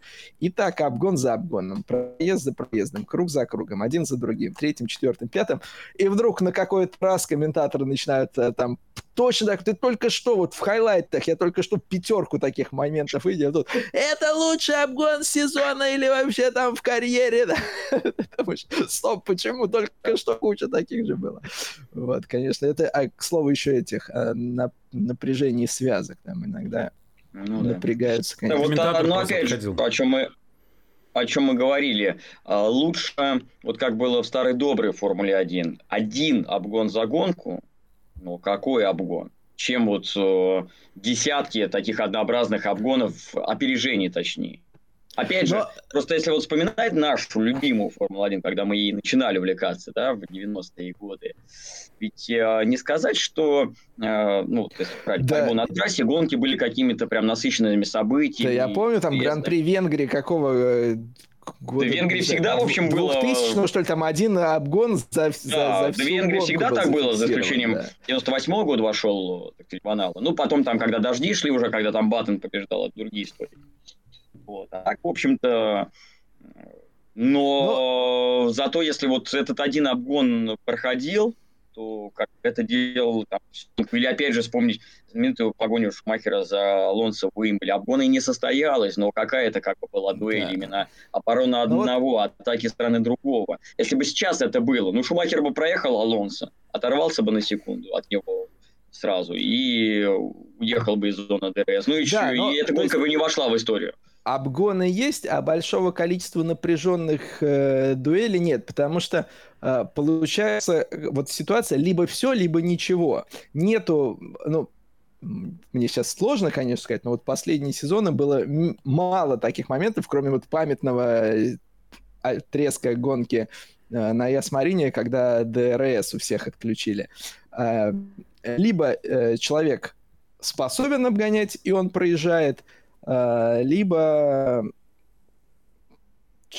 как бы при, не получается. И не, нет вот этого момента, там, получится ли здесь, не получится. Но, опять же, ситуации бывают разные. Иногда получается и красивая борьба, но в целом... Ну, редко, редко, когда это получается. И зачастую, поменялся. так как э, зона ДРС э, они обозначены, то и все маневры, они происходят однообразно в одних и тех же местах по одному и тому же сценарию. Но они запланированы, да, и понятное дело, что в других местах... Да, то есть это уже э, запрограммированная Но... такая история. Понятно, опять же, дело, почему это сделано, для того, чтобы расширить аудиторию для широкой аудитории, которая хочет видеть именно шоу, вот эти постоянные смены. Но э, для истинных поклонников э, гонок, особенно со стажем, конечно же, ДС и, и то, что это приводит, это зло. Но ДРС, безусловно, да. Плюс, ну, понятно, что в самой F1 понимают, что нужно вот еще пытаться, да, вот эффективность, они пытаются с этим как-то поиграть. Ну, тоже странно, получается... почему они не могут. Помнишь ДТМ, когда ввели ДРС по моде Формулы-1? В первом же сезоне это стало вот приводить к э, таким же э, чересчур хаотичным гонкам.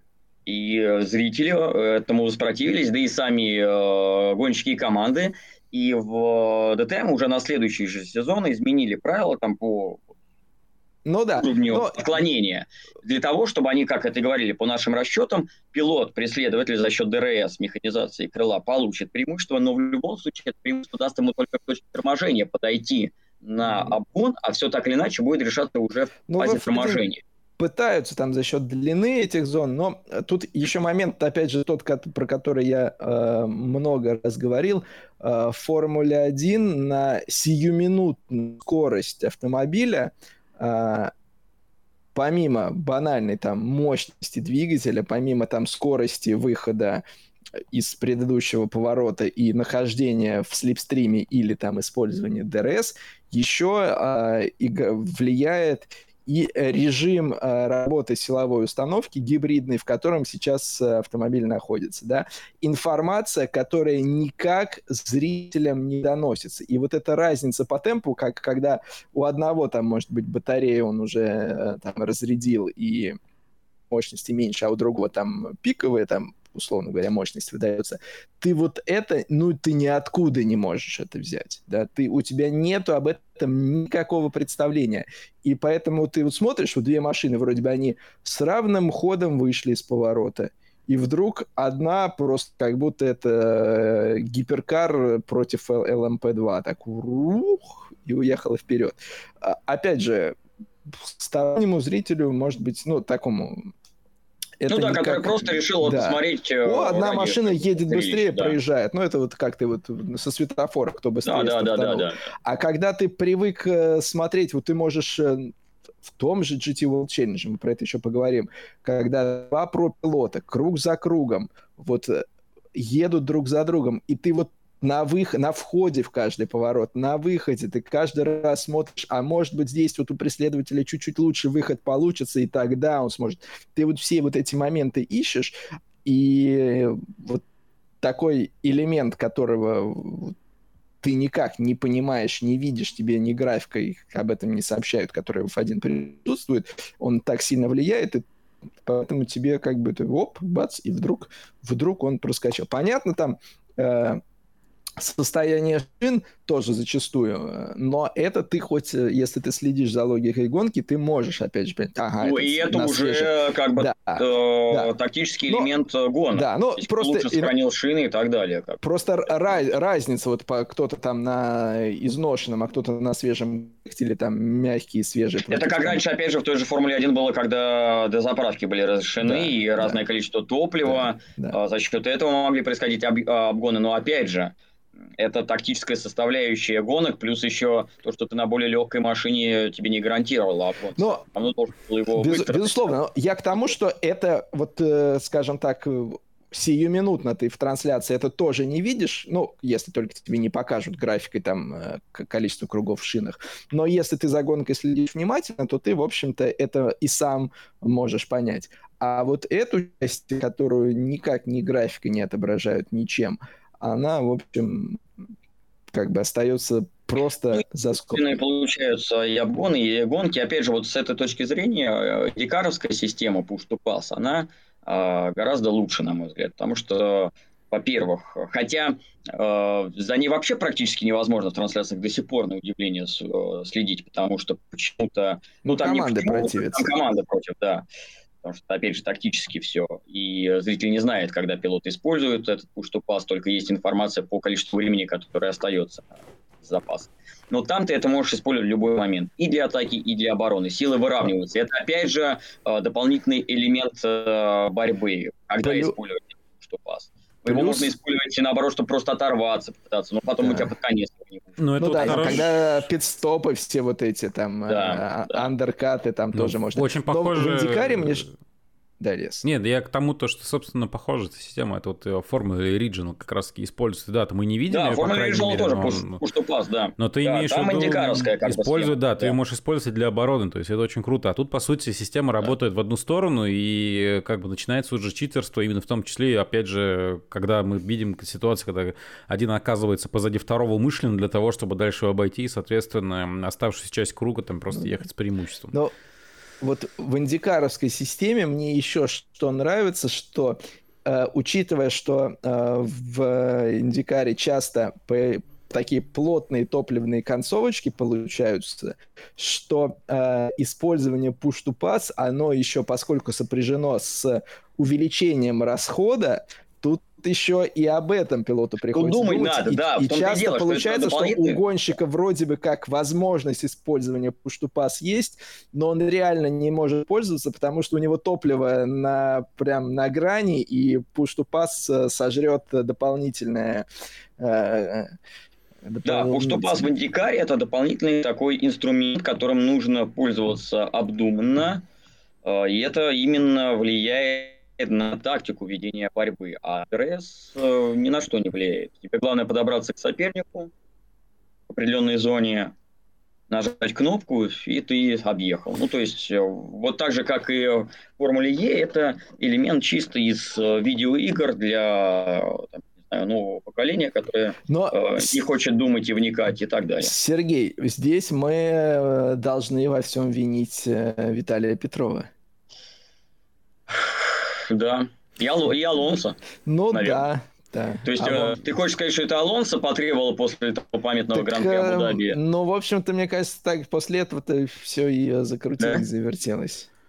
Я бы еще, кстати, по-моему, это да, я бы еще, кстати, наверное, сказал бы, что, возможно, если бы не вот это вот от сезона к сезону какое-то доминирование, может быть, да, там, то есть, когда мы, по сути, уже там на старте сезона видим, что чемпионом станет тот или иной пилот, может быть, мы на это бы и не обращали до такого внимания, если бы система, ну, как бы, скажем так, помимо у тебя доминирования именно пилота и определенной машины, есть еще система, которая, по сути, никак не добавляет никакого, по сути, разнообразия, а наоборот только усугубляет, возможно, в каком-то смысле положение.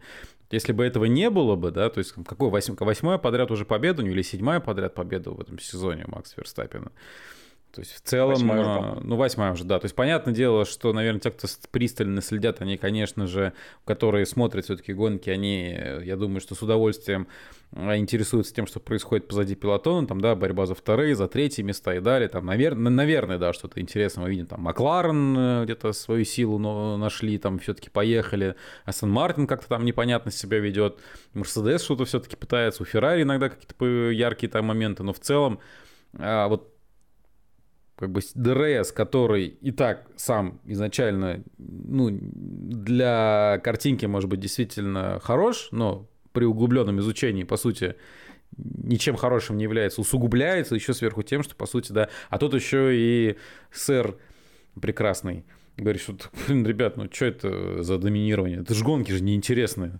Вот забыв уже то, что было не так давно.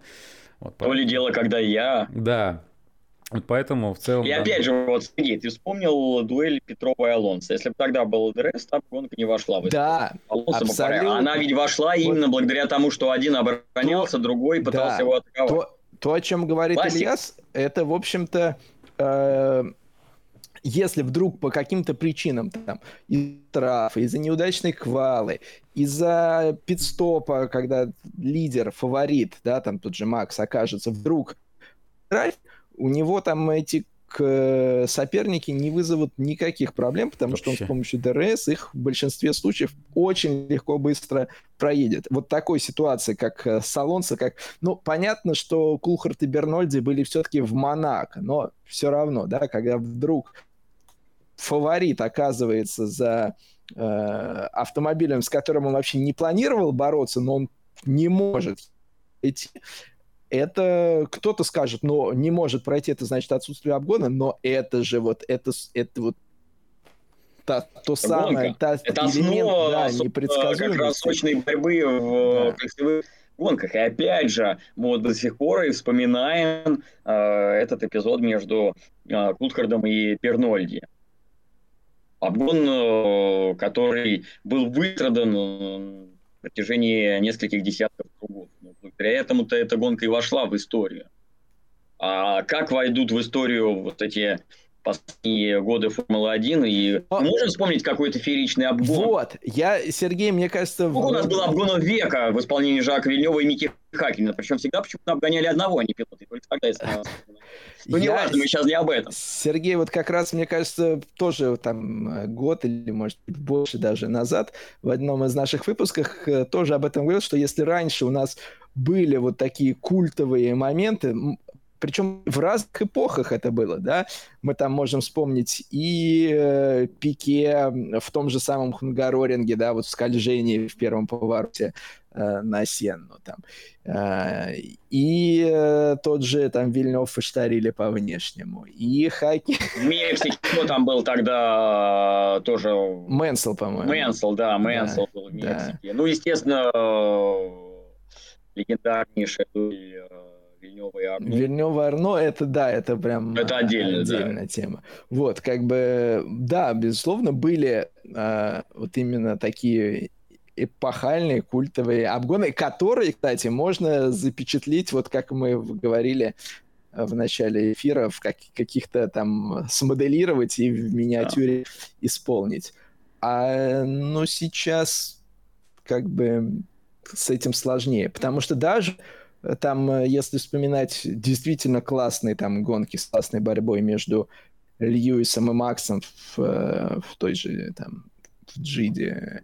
Но вот смотрите, а хорошо, мо- можно сказать, что Макс тогда прошел Льюиса в Абу-Даби обгон за чемпионство, по, по большому счету.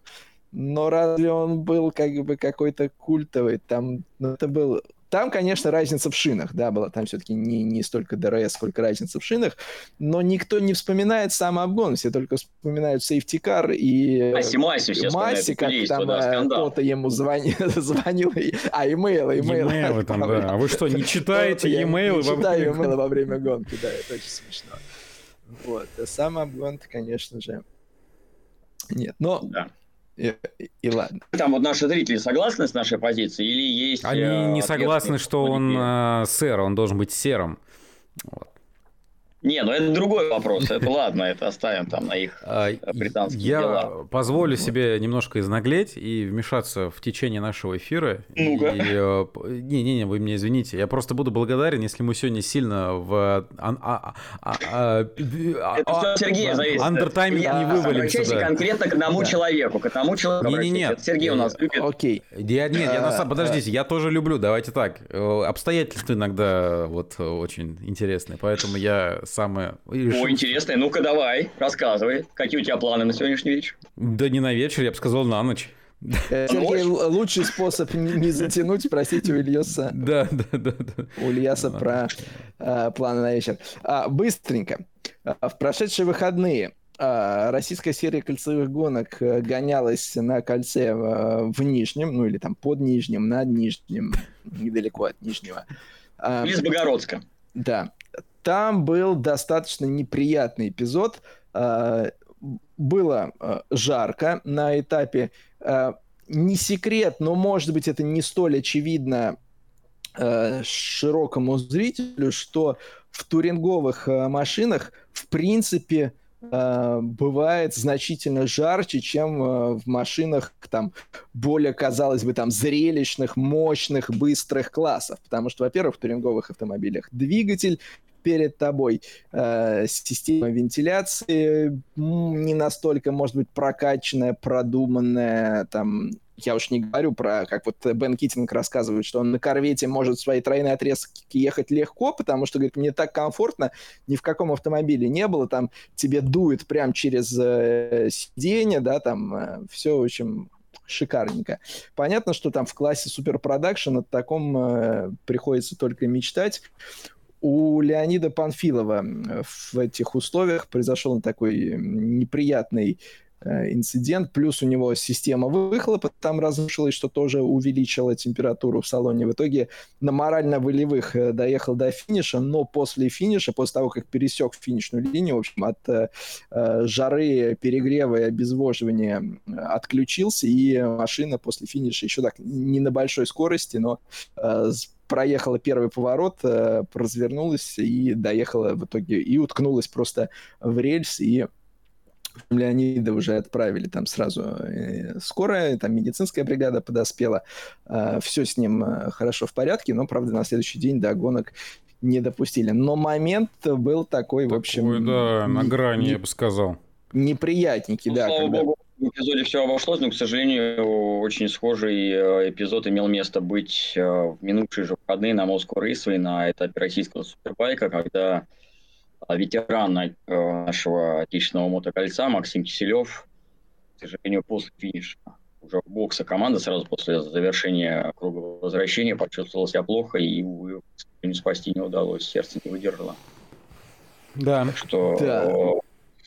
Я думаю, что кто следит за нашим э, мотокольцом, за российским спидбайком, конечно, этого гонщика знают, потому что он добивался больших э, успехов, и у него своя команда была, которая называлась «Моя мечта», он за нее продолжал выступать, и вот такая совершенно неожиданная смерть после финиша гонки тоже вот э, Хотя это было, по-моему, по итогам субботней гонки. В субботу, в общем, в московском регионе было вроде не так и а, жарко. Ну, разные обстоятельства, конечно, могут быть, да, но вот две, два схожих, получается, таких эпизода в наших ведущих чемпионатах на двух-четырех колесах. К счастью, один завершился благополучно, а того нет, поэтому, в общем, естественно, наши соболезнования всем родным, близким, друзьям и поклонникам Максима Киселева. Да, да, и еще раз э, хочется просто вот подчеркнуть, что, друзья, если вы смотрите, может быть, и уровень соревнований вам кажется не таким э, высоким, э, не таким, может быть, машины не такие быстрые, э, не так все ярко и пестро, как там в лучших топовых мировых серий, это совершенно не значит, что э, участники этих соревнований не выкладываются и не прилагают э, максимум своих усилий, и, скажем, что их усилия, там, требования, которые к ним предъявляются, как-то ниже, чем э, к тому, что вот вы видите на э, пестрых, ярких экранах. В общем, условия даже вот на различном, в том числе национальном, региональном уровне, все равно э, достаточно э, невероятно тяжелый. Так что лишний раз, друзья, я могу только сказать, что если у вас есть возможность там сходить, посмотреть, э, сделайте, не пожалеете. Да, может быть, не все так, не такая яркая обложка, не Формула-1 и не Формула Е там блестящая, но да при настоящий этом, спорт. Кстати, ну, вот если говорить о той же российской серии колесовых гонок, и мне кажется, сейчас и оформлено все очень достойно в нашем чемпионате. Ну, безусловно. Ну, ну естественно, знаешь, да. Это я я говорю про аудиторию, которая вот э, в основном там вот Формула-1 есть, а как бы если у тебя э, э, выходят там э, рядные четверки с передним приводом, э, приподнимающие э, так, э, с, как это, скромно внутреннее заднее колесо, ну, как бы многие так смотрят на это. Так. Что это такое? Что, что за покатушки? Ну, понятно, нет, что... Нет, друзья, приходите на наши гонки, поддерживайте наш отечественный авто и мотоспорт, потому что а, болельщики важная составляющая, и э, вот для спортсменов, которые э, рискуют, которые выкладываются, неважно за рулем какой техники, но каждый спортсмен выкладывается полностью, они это делают а, в том числе и, конечно, ради болельщиков, и зачастую болельщиков, их внимания, их эмоций и реакции, поэтому нужно наши гонки э, поддерживать. И, кстати говоря, в ближайшие выходные большой целый фестиваль, как мы знаем, состоится под Санкт-Петербургом, центральным событием которого станут гоночные события на кольце и в дрифте. Ну, мы в, первую очередь, ну, мы с Сергеем в первую очередь, конечно, о кольце, Ильяс больше, наверное, о дрифте э, в плане ну, исторической любви, я бы сказал так. Или уже нет, Ильяс? Ну, истори... вот, как бы пер... первоисточник, что ли. Это значит, это фантомная любовь такая. Ну, неважно. В общем, большой будет Главное, не платоническая. На автодроме Егора Платоническая любовь – это любовь ученика к учителю. Четырехчасовой марафон в субботу ближайший. Что кто, например, в Ленинградской области живет, или кто будет на каникулах, э, в гостях в эти дни, то можете приехать и разнообразить свою э, культурную программу в культурной столице э, культурными гонками. Сергей, ты главное скажи, где тебя можно будет найти, чтобы люди свой ли шашлык, покупной ли на месте, но несли тебе э, в качестве такого шашлыка приношения. Как жертвоприношение богам гоночного мира. Нет, я да, ну это да, но как бы я да нет, не, да не призываю. Вот так, нет, нет, мы э, призываем вот, там, прям творить я, себе наста... кумиров, можно я просто на, по-человечески. Кумы, о, кумы. Кусочек просто хотя бы. Я... Ты знаешь, я помню на как же, как же это, Сергей, называлось у нас? Moscow Rally Show, да, такое что-то было? Мастерс шоу, Ралли Мастерс. А, Ралли Мастерс, да. Вот. Крылатском, а, да, то, что проходил? Да, да, да, да, да. Я помню, когда там одни из участников разложились, ну, соответственно, соревнование продолжается, машина э, стоит, э, они от нее отойти никуда не могут, э, как вот были там в комбезах, а, естественно, у них с собой там э, рюкзаков ни с чем нет, и кто-то там какой-то мужчина из зрителей отошел к э, палатке с хот-догами, купил там воды, хот-догов, принес э, пилоту и штурману. Говорит, ну вы тут стоите, вот хоть перекусите. Просто красавчик. Просто... Да, это крутая история, да. Вот. Это крутая история. А, мы говорили про обгоны, которые как бы не просто состоят, происходят, но как бы готовят э, борьба, им предшествует большая борьба, и этого очень много было на этапе GT World Challenge э, на Нюрбургринге. Кто бы сомневался. А, во-пер... Во-первых, ну, ты знаешь, тут э, кто-то тебе может сказать, ну, слушай, ну, Нюрбургринг там не самая обгонная трасса, поэтому там...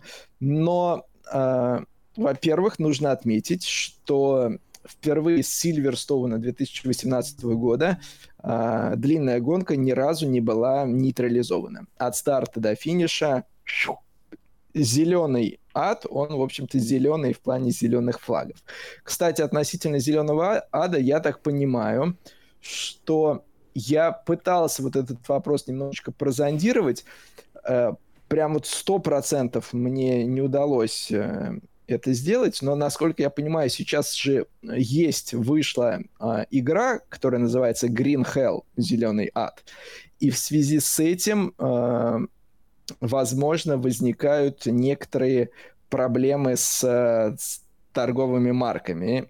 Э, например, в Англии, ну, англоязычно, скажем так, издание, должна была выйти книга про зеленый ад, которая так и должна была называться Зеленый ад, но ее э, приняли решение выпустить под названием просто ад, потому что под э, названием Green Hell выпускать не решились, потому что вот этот именно конфликт торговых знаков. Поэтому зеленый ад может превратиться у нас э, в обычный ад. Там сейчас какие-то темы, в общем, присутствуют. Как бы то ни было, э, была очень классная борьба, в том числе с участием пилотов ДТМ. Uh, Прайнинга сначала Феллер долго-долго-долго-долго грел, потом проехал. Потом Нидерхаузер то же самое делал.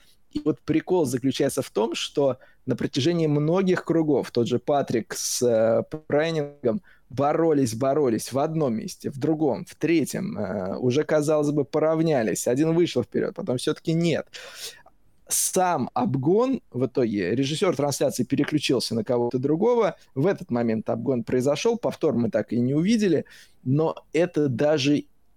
И вот я лично не сильно расстроился, потому что те много кругов борьбы без обгона, они, в общем-то, и были тем, ради чего ты гонки смотришь. Когда обгон произошел, да, тебе показали, что машины местами поменялись, ты и на графике это увидел. Окей, как принял к сведению, а много кругов борьбы, это вот, собственно, и была главная фишечка. А, в самой гонке, на самом этапе, я бы даже сказал, BMW представители достаточно рано сказали, что, в общем, как-то нас так по, по BOP подужали, нам будет тяжело, и даже, может быть, дождь им давал бы больше шансов, но дождь был только в квалификацию, сама гонка была сухой. И здесь мы признаем, Сергей, что твой прогноз два из трех. Я сегодня ради этого и пришел. Так что у тебя сегодня двойное попадание. А, в Практически двойное проникновение. Ну да, Сергей, но я хотел все-таки вот это под телеверсию оставить, и теперь мне придется Ну давай переговорим, переговорим под телеверсию. Давай, давай. Я еще вот. раз послушаю, как ты меня хвалишь. Да. Давай.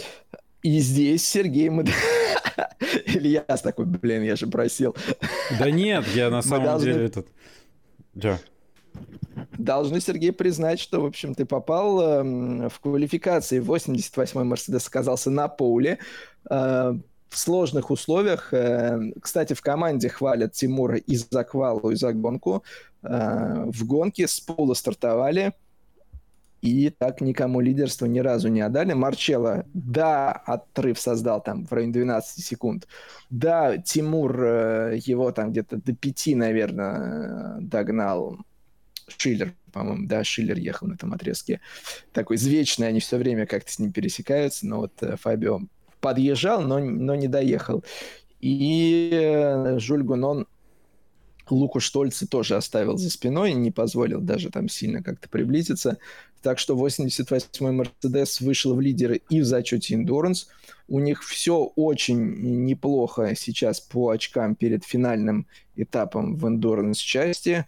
Э, соответственно, в Абсолюте тоже Тимурка слела э, впереди, но в Абсолюте там еще целый ряд э, спринт-этапов, так что больше шансов поменяться.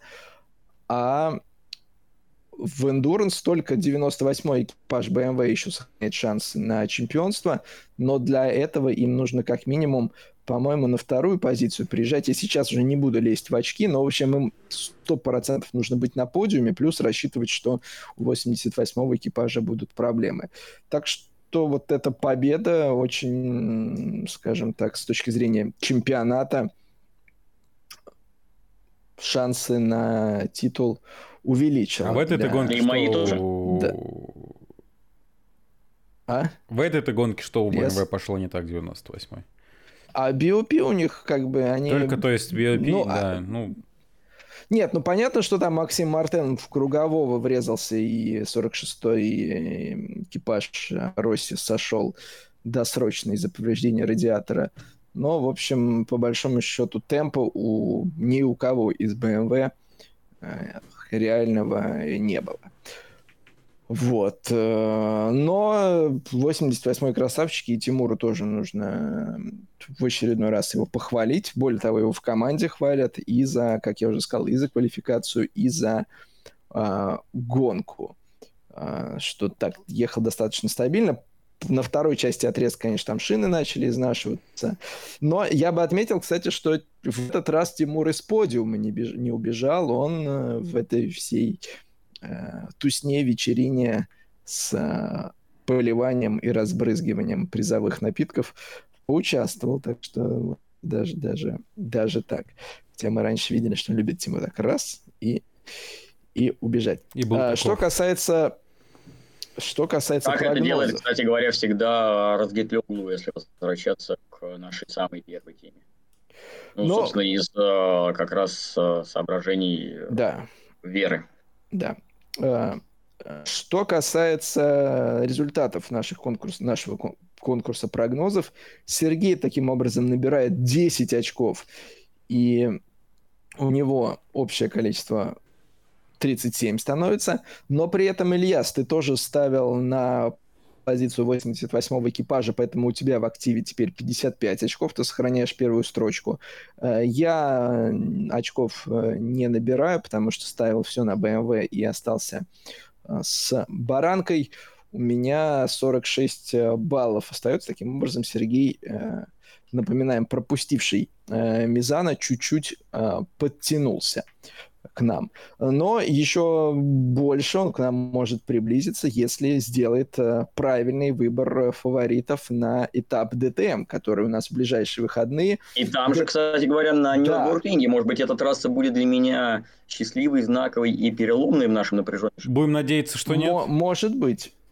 Я, я так отмечу, что единственное, что у э, ДТМ, конечно, использует спринт-версию то есть э, более короткую, но э, э, в общем, мы увидели на примере GT World Challenge, что плотно бороться, интересно бороться там можно, но тут даже и GT World Challenge можно не брать. Можно вспомнить совсем недавно, ну, в общем, Нюрнбургринг так очень плотненько сейчас используется. GT Masters серия проводила там как раз-таки на спринт-версии Э, кольца. Гонку. Там же были грузовики, и что в GT Masters, что в грузовиках.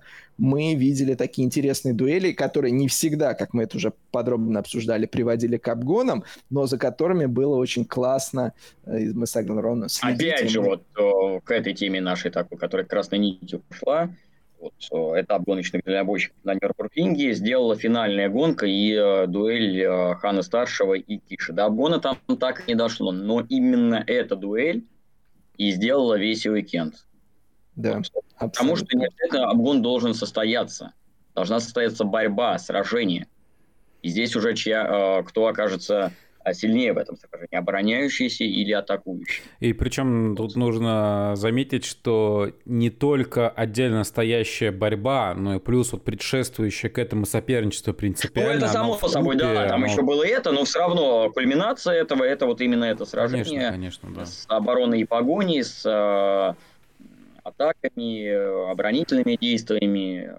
Обгона не прошло, но от этого борьба не стала и, и зрелище не стало хуже. Да, конечно. Согласен. А... Поэтому в Формуле 1 стоит стремиться к этому, а не к ДРС и э, опережениям в количестве э, там, десятков, сотней обгонов. Сергей, начинаем с тебя. Опа. А я буду придерживаться, теперь буду придерживаться тактики, ставить на одного. Ну, я часто это делал. Попробую и здесь также на этом сыграть. Полная победа за Растом. Угу. Вроде он освоился на М4. Должен, мне кажется. Тем более, э, про Формулу Е он может уже не вспоминать теперь. И может наверстывать упущенное э, в Зантворте. Ну, а Давид 17 Угу. Так. Эм, но по биопи, Ильяс, если не возражаешь, я пойду. Да, конечно, я Дальше. А, я я разве могу возражать? Дам, Человек, который не знает, что было в 96 году вообще, что он может сказать в эфире? Лидеру чемпионата Томасу Прайнингу. Посмотрим, э, может быть, э, вот продолжится его такая дуэль, где каждый остался при своем с Растом. Но Прайнингу я отдам пол, а э, в гонке Ильяс, извини, но Бартолотти. Хорошо, шикарно. Победа Бартолотти? Да, победа Дебютную. будет у Бартолотти. А Давида, который в GT World Challenge, кстати, в классе э, на первое место приехал в Золотом Кубке, Давидушку я отправлю, ну, давайте на 15 позицию. Победное очко. Не. Вырвет победное очко. Ой, ладно, я попробую немножечко просто минимизировать, возможно, потери в случае чего. А, э, то есть, конечно, у нас среди лидеров чемпионата э, никого, кроме Томаса Прейнинга, на Порше нету, но поэтому давайте сделаем так, что у нас на пол позиции будет Шелдон Мондрелинда, раз на то пошло. Вот, это мы так э, перестраховываемся против победы а, Сергея Беднорука. Мы пойдем просто сейчас математическими уже. Это. Нам надо сейчас минимизировать потери в случае чего. То есть у нас есть система. Да, нам, у, нас, у нас есть лидерство, мы его фиксируем и теперь включаем, пытаемся логику. Хотя гонок еще много, конечно. Вот. А на победу, ну давайте я, наверное, попробую поставить на... На Феллера. Вот. А, собственно говоря, а, нашего друга мы отправим на 19 позицию. Я буду абсолютно стабильным в этом плане. Поверю, что где-то там плюс-минус. Разок должно, да? Ну, а не, было уже. Просто, я еще раз просто пытаюсь. Да. А, ты Давид угадывал, да? Да, это было еще, по-моему, даже в прошлом сезоне. А, я вспомнил, это для него стало знаковым событием. Памятным. Да, вот такие, друзья, а, прогнозы на этап ДТМ. Напоминаем, что в ближайшие выходные в прямом эфире на Моторспорт ТВ в субботу квалификация и а, затем первая гонка, в воскресенье вторая квалификация и также затем вторая гонка. Также ADAC GT4 в рамках этого уикенда проходит там же на Турбурклинге, так что за этими гонками тоже можно будет последить. Всех вас, конечно же, приглашаем на наши трансляции. В ТТМ э, поедет дополнительный участник. Слыхал новость последнюю? Сандро Фольцем, который весьма уверенно на Нюрнбургинге выступил в паре с э, Витманом, выступит за рулем второй машины команды Project Times. В целом, по-моему, он вообще изначально планировал, что у него будет бюджет для того, чтобы ехать весь сезон. И, по-моему, команда Project Times изначально на две заявки рассчитывала, но потом не срослось. Но здесь на нью-йоркинге получится, учитывая то, что Хольцем весьма уверенно смотрелся в GT Masters в своей дебютной гонке за рулем техники GT3. То будет любопытно поглядеть на его дебют уже в своей ДТМовской компании. Э, безусловно, но я честно скажу, э, не жду от него того, может быть, что там в свой дебют показал там Тим Хайнеман, вот, скажем так. Э, ну вот а Хайнеман же в свой дебют тоже особо, по-моему. Он же про, пробу пират провел на Нюрбургинге как раз э, год назад, и, по-моему, не особо чем-то запомнился. Ну, значит, совсем не запомнился. Или ты имел в виду, ты под дебютом я, имел в виду я, я имел в виду года, вот, да, э, да в, в этом сезоне. Да, но у него же проба пирата тоже была, по-моему, на Нюрбургинге, если я не путаю, тогда он выступил, по-моему и не берусь даже сказать. Он за один уикенд ехал и в ДТМ, и в ДТМ Трофи, по-моему, год назад, если я правильно не, Не, там ехал этот молоденький другой. А, другой ехал. Хайнеман не ехал в прошлом да, году? Вообще не, не, был. В, на Нюрнбург-ринге ехал И он именно, потом там в конце сезона... Как, как молоденького паренька-то звали в ДТМ ну. Трофи в прошлом году?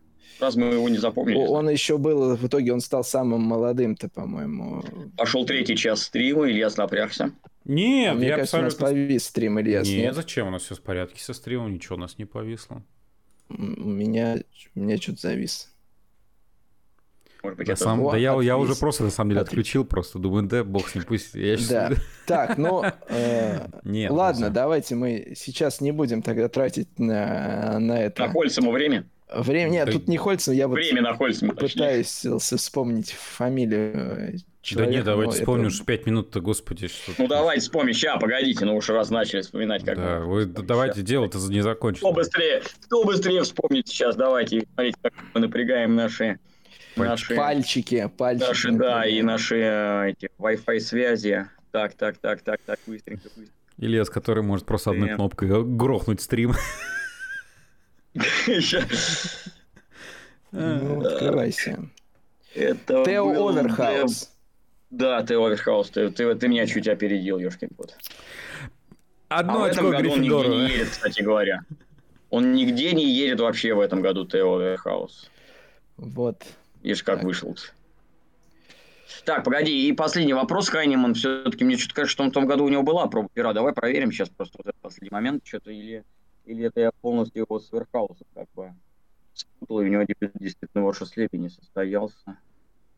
Да, да, да, да, да, так что ты был прав, он в том году не, ничего не ехал в ДТМ, что его полноценный дебют был именно... Но, мне кажется, сейчас все остальные уже так э, освоились, э, скажем так, и ветеранчики, и опытные, и вот такой вот, может быть, некой неразберихи первый этап уже ждать не стоит, тем более Нюрнбург. Нет, конечно, чудес нет, но просто в любом случае интересно, как он себя проявит. Молодой парень, у которого за плечами только одна гонка вообще на этой технике, GT3. В любом случае, это будет любопытно. Ну, да. Конечно, мы особых каких-то чудес здесь не ждем. И в целом я так понимаю, что Витман для него становится таким вот наставником. Там же вообще команда Project Science, она такой вот создает школу, лестницу, она представлена на всех вот этих сейчас э, ступенях э, адаковской гоночной программы, начиная с GT4 и заканчивая, собственно, DTM. Поэтому просто вот э, сама эта история довольно любопытная и интересная. И чем ну, больше машин на старте, тем лучше всегда. Конечно. Да, да. В итоге а, о том, как все сложится, друзья, мы узнаем, конечно же, из трансляции на Motorsport TV. А, ну а через неделю ждем вас а, снова в жестком составе. Все это обсудим, в том числе и DTM, и возвращение после паузы MotoGP, и что там еще произойдет, может быть, э, ну и концерт Агутина. Да нет, тут на самом деле просто я сейчас зачитаю, а вот дальше уже проверим все источники, и, возможно, мы это тоже обсудим. А, если верить, ну то суд Евросоюза приостановил действие санкций в отношении бывшего пилота Хаас Мазепина, разрешили въезд на территорию стран Евросоюза для получения дохода от гонок, а также для переговоров с командами Формулы-1 и спонсорами. Возможно, этот прецедент а, позволит нашим а, гонщикам дальнейшее участие в гонках. А, Поэтому, если это тут... все тут, знаешь, нет, тут вопрос э, в чем был у Мазепина, что он, э, скажем так, в, был в особых списках, и его претензия, его же там не пускали в страны фактически, да, насколько я понимаю, и его претензия да. заключалась в том, что невозможность находиться в стране не позволяет ему вести переговоры с потенциальными работодателями, а значит э, заниматься своей профессией. Да, это были персональные санкции, да, да, да. Но... коллективная вот эта ответственность, когда нельзя использовать флаг и так далее. Вот это, Понимаю, я вот об этом и говорю, что вдруг что-то еще где-то вот там вот э, всплывет и что-то выяснится интересное. Ну, при этом, как я понимаю, естественно, бриты никаких санкций с него не снимут. А... Но при этом мы знаем, что вот эта команда, которая э, была, э, по сути, командой во владении отца Мазепина, имеет хорошие шансы получить э, право выступать в Формуле-1. И я так понимаю, что к этой команде хоть и неофициально, но, видимо, Мазепин-старший продолжает иметь отношение. Тем более, но... что там возник некий э, Каз... бизнесмен из Казахстана. Да, казахстанский инвестор у них, поэтому, кто знает, может быть, сейчас Никита окажется снова в F1, это будет очень... И возьмет э, пример с Макара Юрченко и будет выступать под флагом Казахстана. Да, кто знает. А, на этом, друзья, мы благодарим всем, кто к нам сегодня в жестком составе присоединился. Э, Сергей Бедук, Илья Сгумеров, э, меня зовут Сергей Краснов. Э, всем большое спасибо. Всем пока. Тадам. Тадам. Пока.